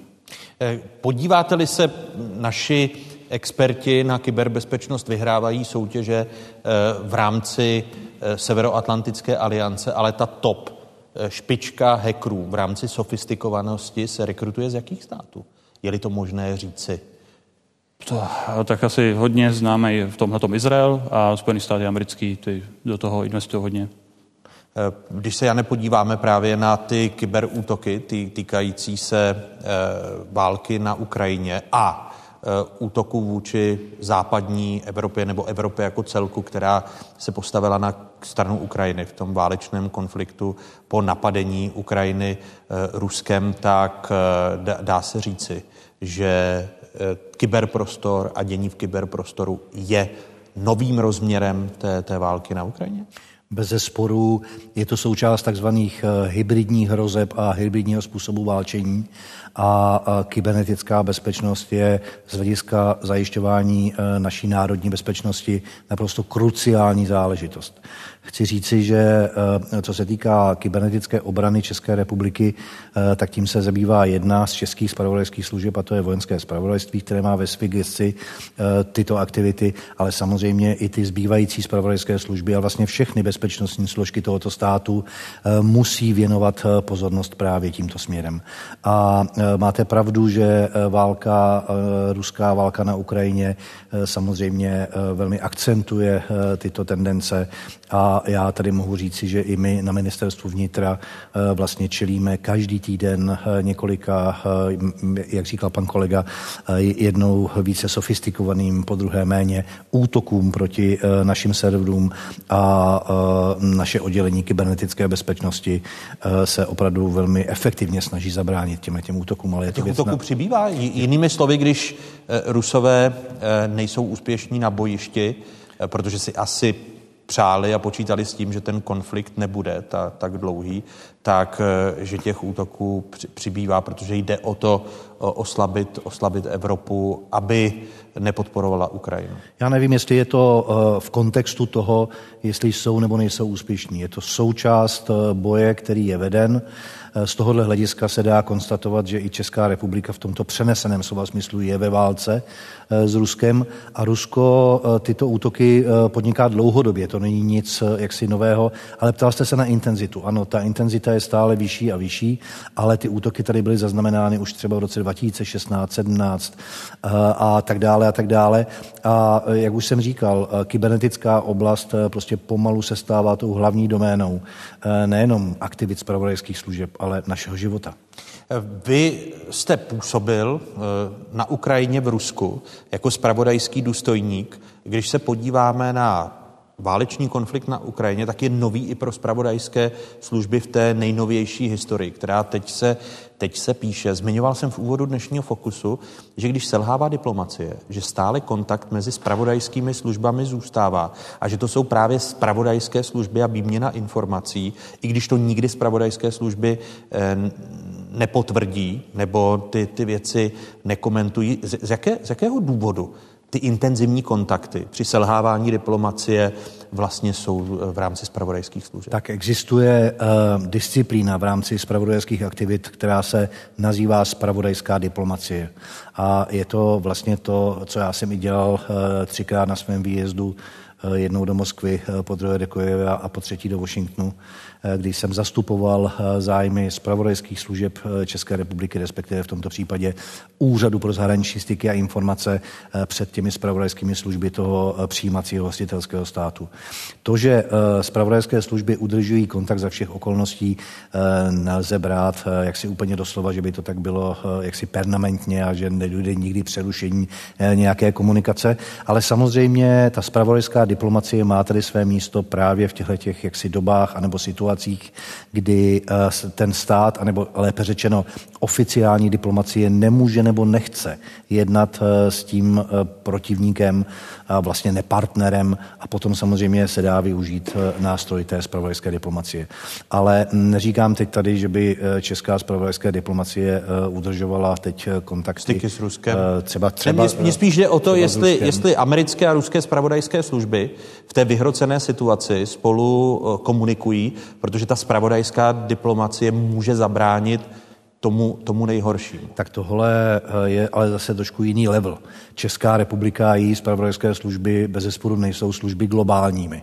Nejsou to služby, které by popisovaly tuhle tu země kouly a fungovaly úplně všude, na rozdíl od eh, služeb eh, těch velkých velmocí. Takže tady ta politika je opravdu jaksi uh, úplně odlišná. My samozřejmě nevyjednáváme s Ruskem uh, žádné podmínky, protože Rusko by s náma nikdy nejednalo o takovýchhle věcech. Na to jsme, nepřátelská země a byli jsme první na tom. Jsme, byli jsme první, jsme nepřátelská země, ale upřímně jsme i příliš malí a v té světové politice nezas tak významní. Takže jestli jednají se Spojenými státy, což je samozřejmě z, jejich hlediska pro ně relevantní partner, tak potom samozřejmě může docházet i ke kontaktu mezi spravodajskými službami a konec konců často o tom čteme i v denním tisku, kdy některé informace se dostanou ven. Tak, ptáte se opět vy, studentky a studenti, kteří jste dnes s námi tady v historických prostorách eh, radiotelegrafní stanice v Poděbradech. Dobrý večer. Eh, dobrý večer, já jsem Tomáš Martin Holub eh, z Gymnázia Mozartova Pardubice. Já bych měl otázku nejspíše na oba hosty, konkrétně o kyberbezpečnosti, ale spíše z hlediska té obrany. Když bychom měli porovnat třeba právě kyberbezpečnost primárně vládních institucí, jak bychom ji ohodnotili? Je připravená na aktuální kyberhrozby, případně jak bychom mě měli připě, přimět tyto instituce k tomu, aby ještě svoji bezpečnost zvýšili? Začnu, Martine, u vás. Dobře, tak uh, bude záležet instituce od instituce. Všichni jako, řeší si to sami, uh, takže někde to bude udělaný líp, někde to bude udělaný hůř.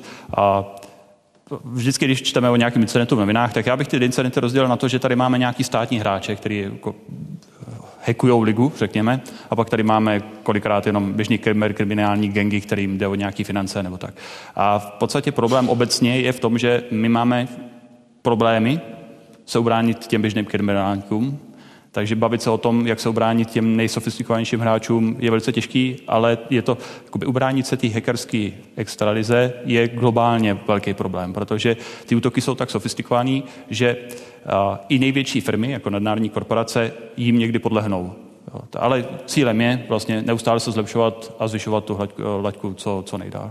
Vy jste ne, nebyl konkrétnější v tom, eh, které instituce, státní instituce v návaznosti na tu Tomášovu otázku jsou nejslabšími a tam byste jim to, jako etický tolik hacker, tolik jsem zase neviděl, abych... doporučil, objednejte si mě. To ne. To, víte co, to, to zabezpečení není jednoduchý v tom, že někdo přijde, udělá se nějaký jednodenní workshop a najednou všechno bude krásný. Jde o to, že ty instituce a tak všude se střádá nějaký technologický dluh a opravit ten technologický dluh je prostě na roky práce. A blbý je, že těch lidí tady dostatek není. Takže. Eh, Jane? Já bych rád na vaši otázku odpověděl tím, že situace se zlepšuje, ale rozhodně není ideální. Já myslím, že Česká republika, a tady musím naprosto potrhnout, nejenom Česká republika, ale mnoho států Evropy, eh, včetně docela velkých západních států, kybernetickou bezpečnost docela zanedbali a že tady je opravdu co dohánět. Eh, samozřejmě je to otázka peněz, je to otázka investic, ale je to otázka i kvalifikovaných lidí, eh, kteří jsou schopni v tomto jaksi oboru působit. Eh, samozřejmě, že pro stát bude vždycky velmi složité najmout eh, ty opravdové špičky, eh, které prostě požadují docela velké finanční ohodnocení a jsou to zároveň lidé, kteří mohou dostat daleko lepší podmínky třeba v soukromém sektoru anebo někde v zahraničí. Ale obecně tedy situace je o mnoho lepší, než třeba byla před několika lety, ale je opravdu co dohánět. Pro, proč se ta situace podcenila, jestli mohu doplnit Tomášovu otázku? Já myslím, že obecně se podcenila situace co se týká eh, bezpečnosti anebo ohrožení bezpečnosti eh, naší země. Eh, vzpomeňte, že ještě před několika lety byla naprosto jaksi všeobecně přijímaná taková jaksi pozice, že vlastně válka v Evropě už žádná být nemůže, že žijeme ve velmi jaksi idylickém prostředí, kde bude jenom prostě mír a růst. To všechno se změnilo nejenom tou ruskou agresí vůči Ukrajině. Já bych tady chtěl zcela odpovědně říci, a je to dokazatelné a můžete si to všichni vyhledat na internetu, že české spravodajské služby eh, upozorňovaly na ruskou hrozbu mnoho, mnoho let předem, eh, před eh, ruskou agresí. Podívejte se, prosím, pokud vás to zajímá, do výročních zpráv těch veřejných částí spravodajských služeb a vždycky tam uvidíte, že se akcentuje Rusko jako zásadní bezpečnostní hrozba. To, že jsme žili v době, kdy část politické reprezentace odmítala tuhle tu skutečnost a dokonce někteří z nich nejenom, že bagatelizovali tuto hrozbu, ale dokonce dehonestovali zpravodajské služby za to, že přenáší tyto informace, tak to je zaplať pámbu teď už pryč a současná vláda prostě přijímá poněkud jaksi jiná opatření. Ale je to asi tak. Chcete se doptat ještě? A já bych se chtěl ještě zeptat na tu druhou polovinu té otázky, jestli známe třeba nějaká konkrétní opatření, které bychom měli aplikovat, třeba skrze zákony. Eh, bez sporu, eh, bez sporu eh, ta legislativa musí zákonitě provázet všechny tyhle ty aktivity, protože bez toho samozřejmě ten stát si legálně působit nemůže.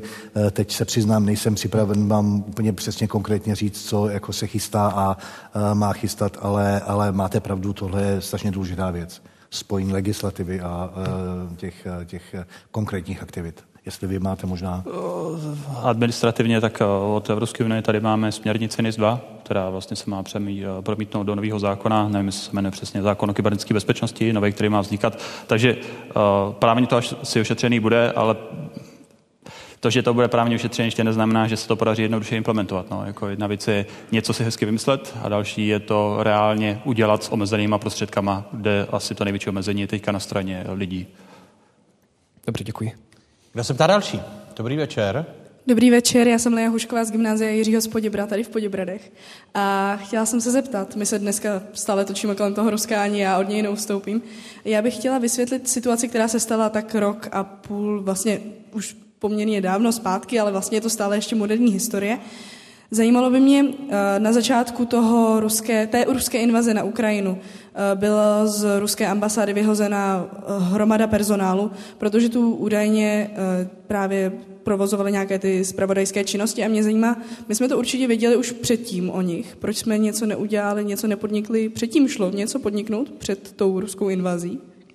Ptáte se mě? Ideálně ano. Ano, protože jste tady nejpovolanější a prozradíte nám bez sporu nějaké zajímavé tajné informace. Uh, myslím si, že neprozradím žádné tajné informace, nicméně k vaší zajímavé otázce uh, řeknu asi toto. Uh, máte pravdu, uh, ta uh, uh, eskalace té situace nastala uh, tou verbětickou krizí, kdy bylo uh, zcela jednoznačně prokázáno, že uh, ten pokus o teroristický akt v těch Vrběticích prostě provedli příslušníci vojenských ruských spravodajských služeb GRU a potom i tehdejší vláda České republiky přijela velmi razantní opatření v tom, že vlastně vyhostila, vyhostila velký počet ruských diplomatů nebo spíše zpravodajců, kteří působili pod diplomatickým krytím, jak se říká, na zastupitelském úřadě Ruska.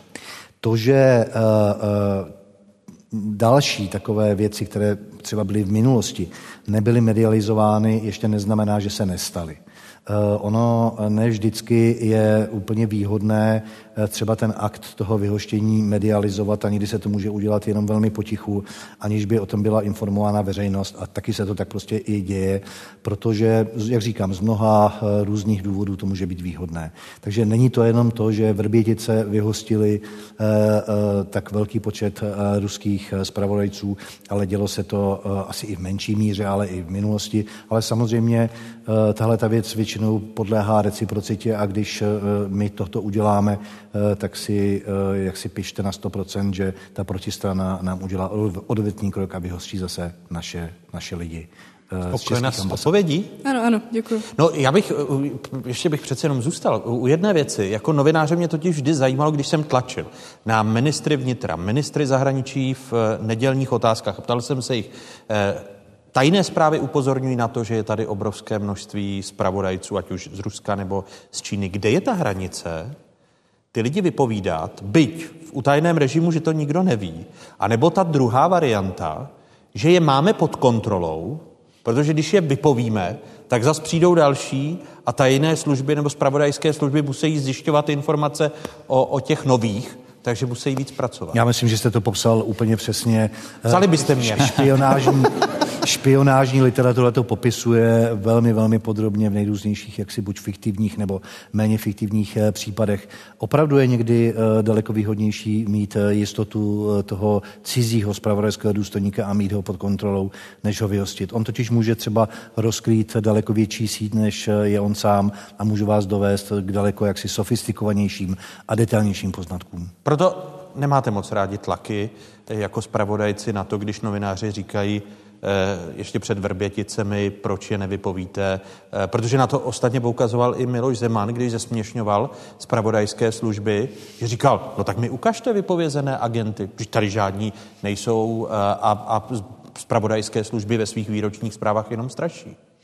Ne, ne, ne, myslím si, že uh, takhle to nikdy nebylo a k tomu vyhošťování docházelo i před uh, kauzou Vrbětice, bez zesporu. Děkuji za doplnění. Hmm.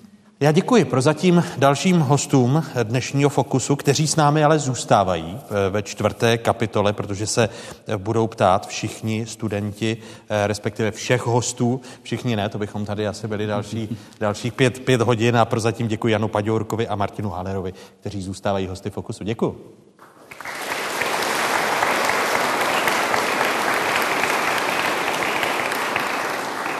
Už jsem zmínil popkulturu a naše představy o spravodajských službách, o špionech, o agentech. Proč máme tak rádi romány a filmy o agentech a jací filmoví nebo literální špioni byli u nás v minulém století populární. S literárním historikem eh, Michalem Jarešem z Ústavu pro českou literaturu Akademie věd České republiky natáčela Kamila Vondrová.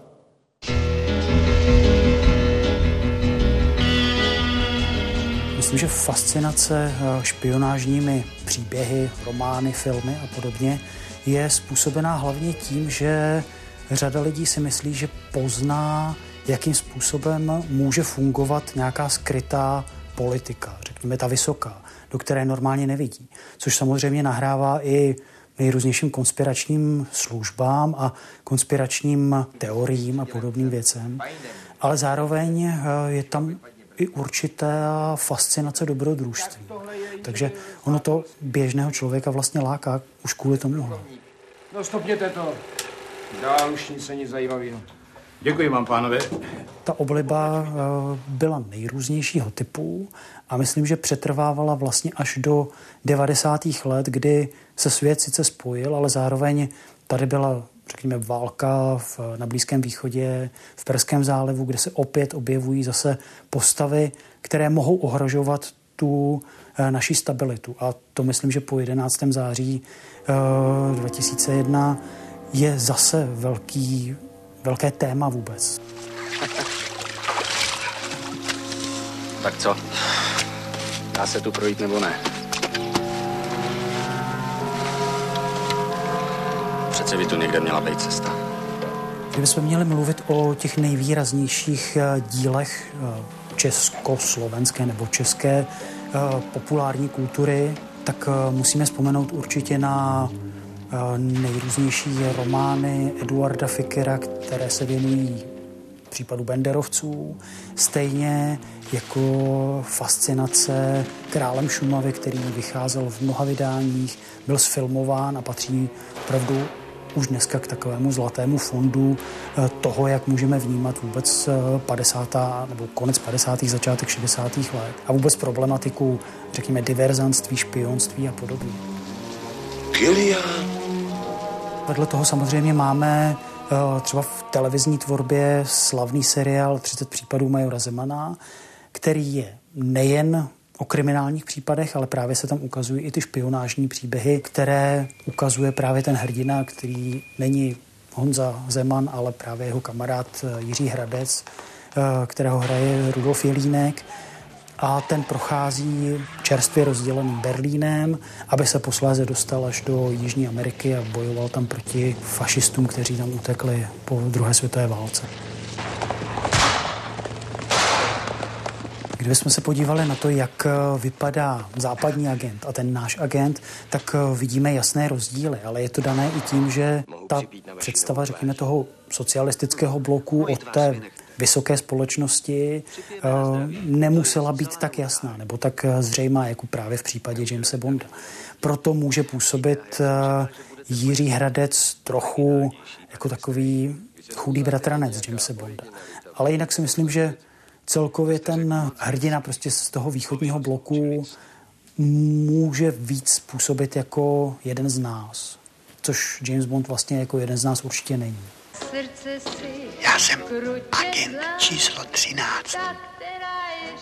Poslyšte, dejte si černou kávu a jděte se vyspat. A příště si dejte pozor, rozumíte? Počkejte, já jsem vážně špion. Vedle toho bychom měli připomenout i určité specifikum, které vůbec eh, kriminální literatura má, a to je určitá parodie nebo, nebo nadhled, eh, což jinde ve světě moc není. Když se vezmete ve filmu, tak eh, konec agenta V4C prostřednictvím pana Foustky je čistá parodie Bondovek, aniž by se tady Bondovky dávaly, což je jako půvabné. Je pravděpodobné, že třeba právě v období železné opony nebo vůbec toho rozděleného světa na západní a východní eh, mohlo fungovat eh, ve špionážních filmech i to, že eh, se tam objevoval svět, který ten člověk za tou oponou, právě my v tom východním bloku jsme neměli možnost nahlédnout. Ty nekonečné bílé pláže. Byla to taková exotika, taková vlastně trošku cestovka, když se na to koukneme. Ale je to krásné dobrodružství, které se nabízí.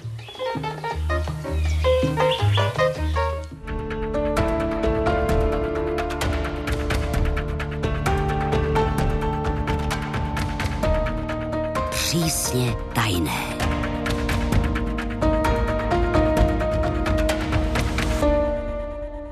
A navíc zahaleno tmou. Eh, závěrečná kapitola dnešního Fokusu, kterou vysíláme z někdejší radiotelegrafní stanice v Poděbradech a šestice našich hostů, kteří jsou tady a zodpovídají otázky studentek a studentů, kteří jsou v publiku. Kdo se ptá jako první? Dobrý večer. Dobrý večer, jmenuji se Nikola Kovaříková a jsem studentkou střední zdravotnické školy a velmi krátce tady padla zmínka o umělé inteligenci a já bych se chtěla zeptat, jestli to teda ovlivňuje špionáž a jestli by mohla umělá inteligence později ovliv, jako nahradit ty špiony? Tak, umělá inteligence, Martine, začnu asi u vás. Uf, tak uh, není to moc specializace. Ono se může zdát, že když někdo dělá v IT, že ví o všem všechno, tak to určitě není. A v podstatě to, s čím přišly teďka generati, eh, generativní modely, je i pro mě šokující uchvatný, že to dokáže generovat obrázky, dokáže to generovat zvuk, dokáže to už generovat video, dokáže to generovat texty.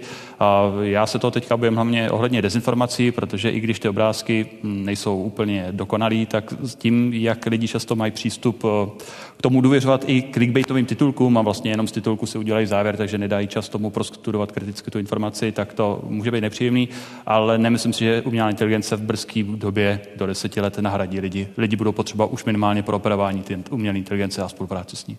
Odpověď je na Paďourka. Já si dokonce myslím, že eh, lidi nenahradí nikdy eh, v tomto eh, segmentu, v této, v této práci, i když samozřejmě, jak už jsem tady říkal, jestli je veškerá lidská aktivita v kyberprostoru, tak samozřejmě i spravodajské aktivity se musí jak si soustředit na kyberprostor.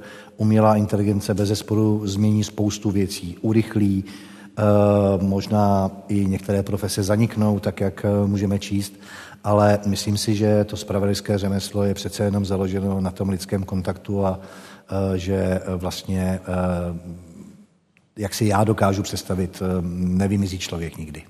Tady odpověď Današ Trobla, která se týká toho, co to udělá s lidskou psychikou, když navážu na Martina Halera a ten informační chaos. Vidíme to s nástupem generativní umělé inteligence fotografie, které se nezakládají na pravdě papež František jako reper, módní ikona.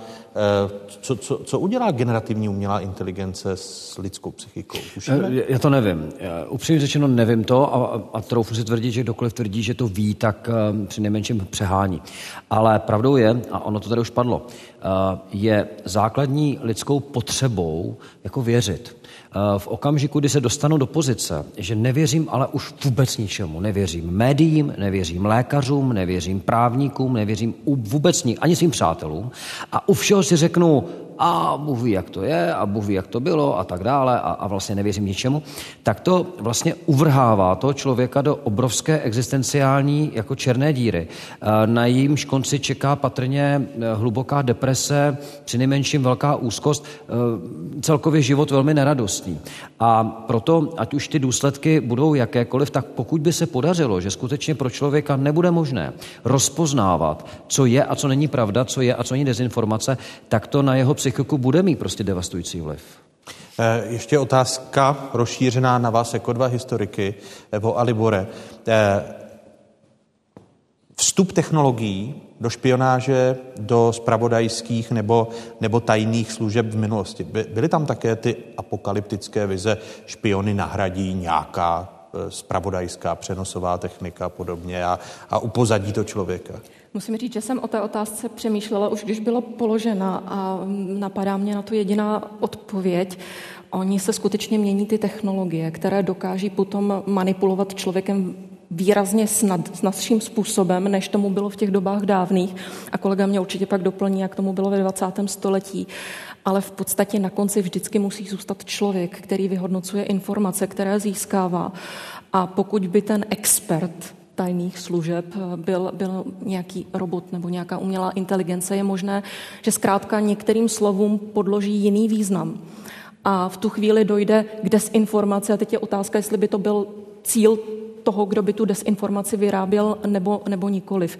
Čili z mého pohledu se příliš nemění způsoby, co vlastně chceme zjišťovat a tím základním je prostě informace od člověka k člověku. Ale mění se tedy ty prostředky a zejména rychlost. Libore? No, já vlastně byl asi příliš originální, já tady s kolegy budu souhlasit. Eh, tajné služby ten lidský faktor je z mého pohledu naprosto zásadní. Tajné služby existují, protože státy jsou tvořeny lidmi a ty informace jsou zase poskytované v rámci pro nějakou společnost, která si tu službu spravodajskou, omlouvám se teda, vlastně eh, drží, takže eh, ta technika vždycky pomáhala. Vždycky tím, jak technika něco nastoupilo, odposlechy, šifry a všechno možné, vždycky se to samozřejmě projevilo do práce té služby, ať už to byla jakákoliv policie, vojenská nebo civilní spravodajská služba, vždycky nějaká profese zanikla, tady to taky zaznělo. Naopak objevily se zase nějaké další.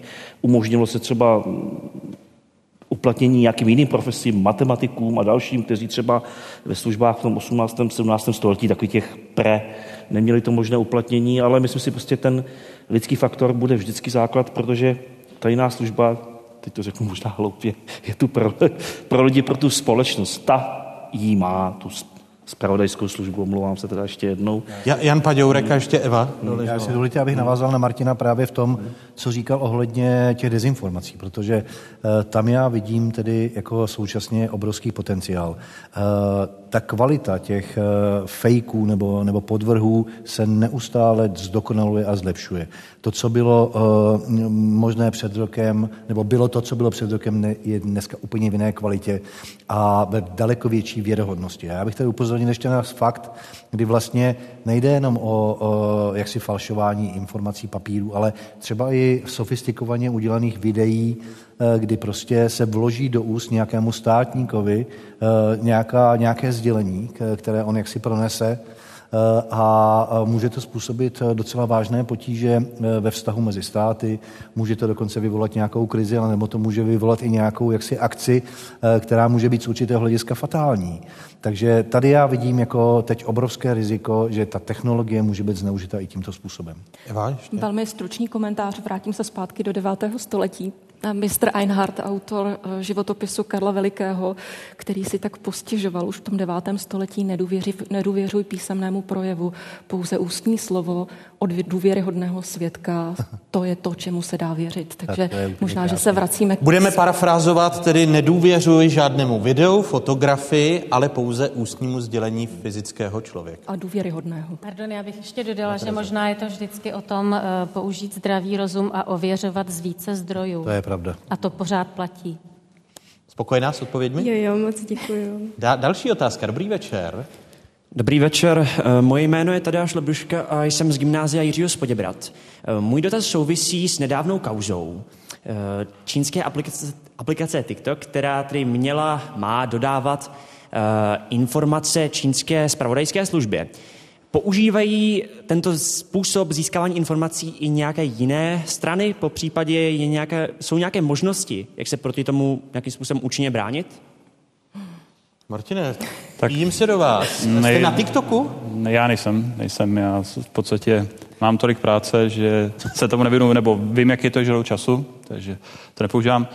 Uh, nejlepší obrana je to nepoužívat, to asi jako jediný, co s tím můžete dělat. A jestli to dělají jiné strany, no ano, jako pro nepřátel, jako Naši spojenci pro nepřátele jsou nepřátele, ta, nepřátele, ale opačně, jako jde o to, že dobře, tak my se bavíme o čínských aplikacích, ale pak používáme různé americké aplikace, všechno. Všichni posílají data, data v podstatě, když je ta aplikace zadarmo, tak z něčeho musí uh, mít peníze, takže s datama se obchoduje, jde jenom o to, že si říkám, že víc důvěřujeme některým stranám než jiným stranám. Takže nedělám vy, si iluze. Vy berete ty kroky uh, ku příkladu Evropské unie, státních institucí v zemí Evropské unie jako součást konkurenčního boje, když se podíváme na rizika TikToku a předávání dat eh, čínské vládě a srovnáme-li to s americkými nebo západními aplikacemi? To, nemyslím si, že to je konkurenční boj, protože oni v podstatě říkají, ano, tak častokrát mladí lidi řeknou, že já nedělám nic tajného, nebo není to pro mě důležité. A na to se zase odpovídá, no jo, ale za 10 let, 20 let, za 30 let tím člověk bude třeba vydíratelný.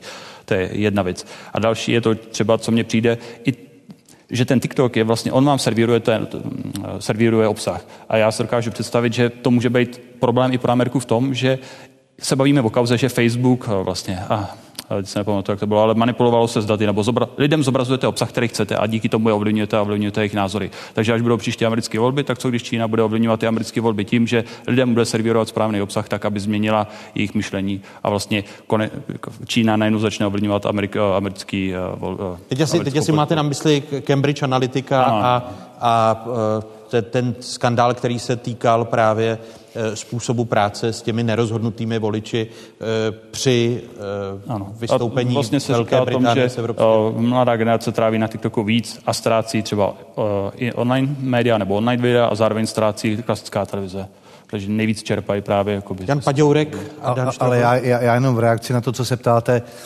vy jste, jestli jsem to dobře pochopil, se ptal, jestli to používá ještě někdo jiný. My tady mluvíme o kybernetické bezpečnosti zatím jenom jednostranně. To znamená, že se bráníme proti útokům našich nepřátel, kteří se snaží nějakým způsobem eh, narušit eh, náš kybernetický prostor, ať už státní eh, nebo soukromý. Ale samozřejmě existuje i ten obrácený perimetr, to znamená, ten kybernetický prostor je i prostor pro získávání informací vlastně kohokoliv.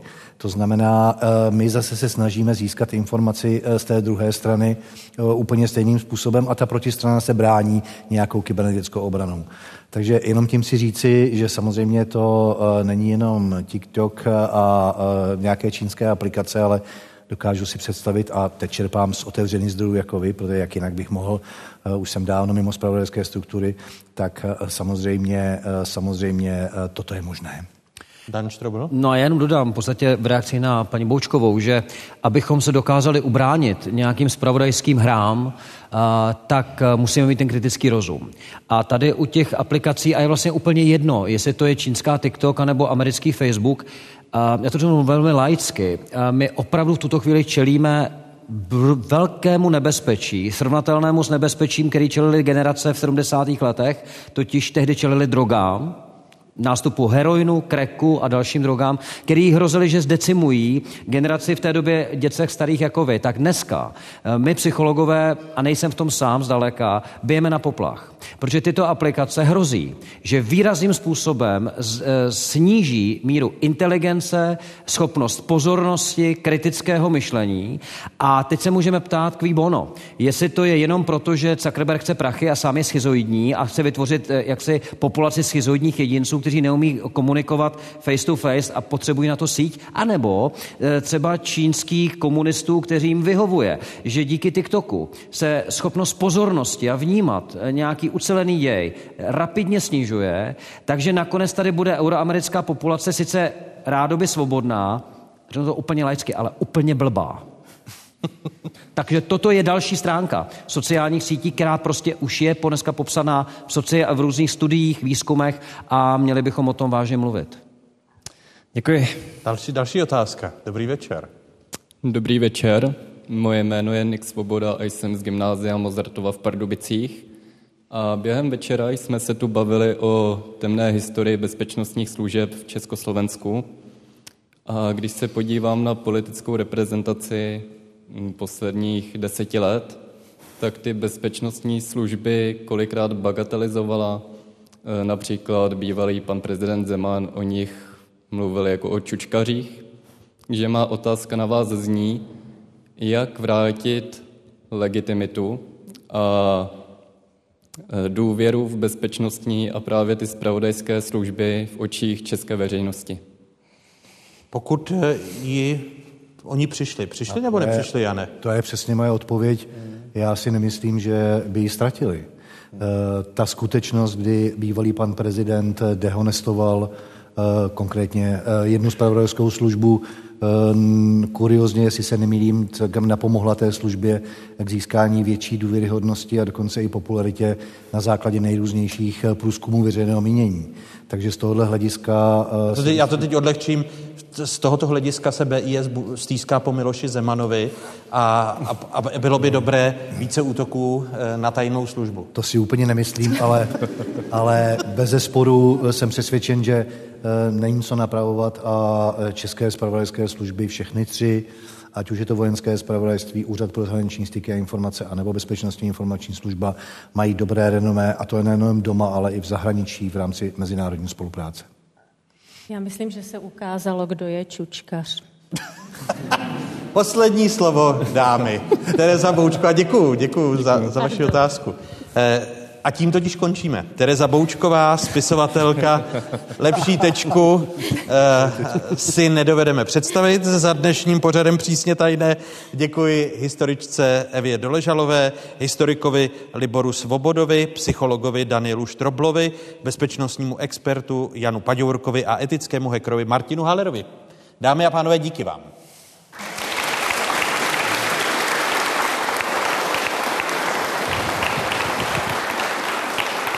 Děkuji našemu skvělému publiku, které bylo dnes tady večer s námi eh, v budově, v historické budově někdejší radiotelegrafní stanice v Poděbradech, ze které jsme dnešní fokus vysílali konkrétně studentkám, studentům a pedagogům Gymnázia Jiřího z Poděbrad v Poděbradech, Gymnázia Mozartova v Pardubicích a střední zdravotnické školy a vyšší odborné školy zdravotnické v Nymburce. Děkuji vám mnohokrát, že jste přijali naše pozvání.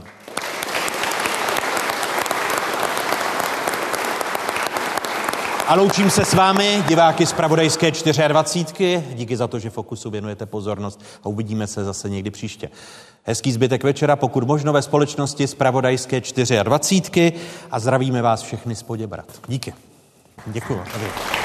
Terezi, děkuji mnohokrát. Ale díky moc.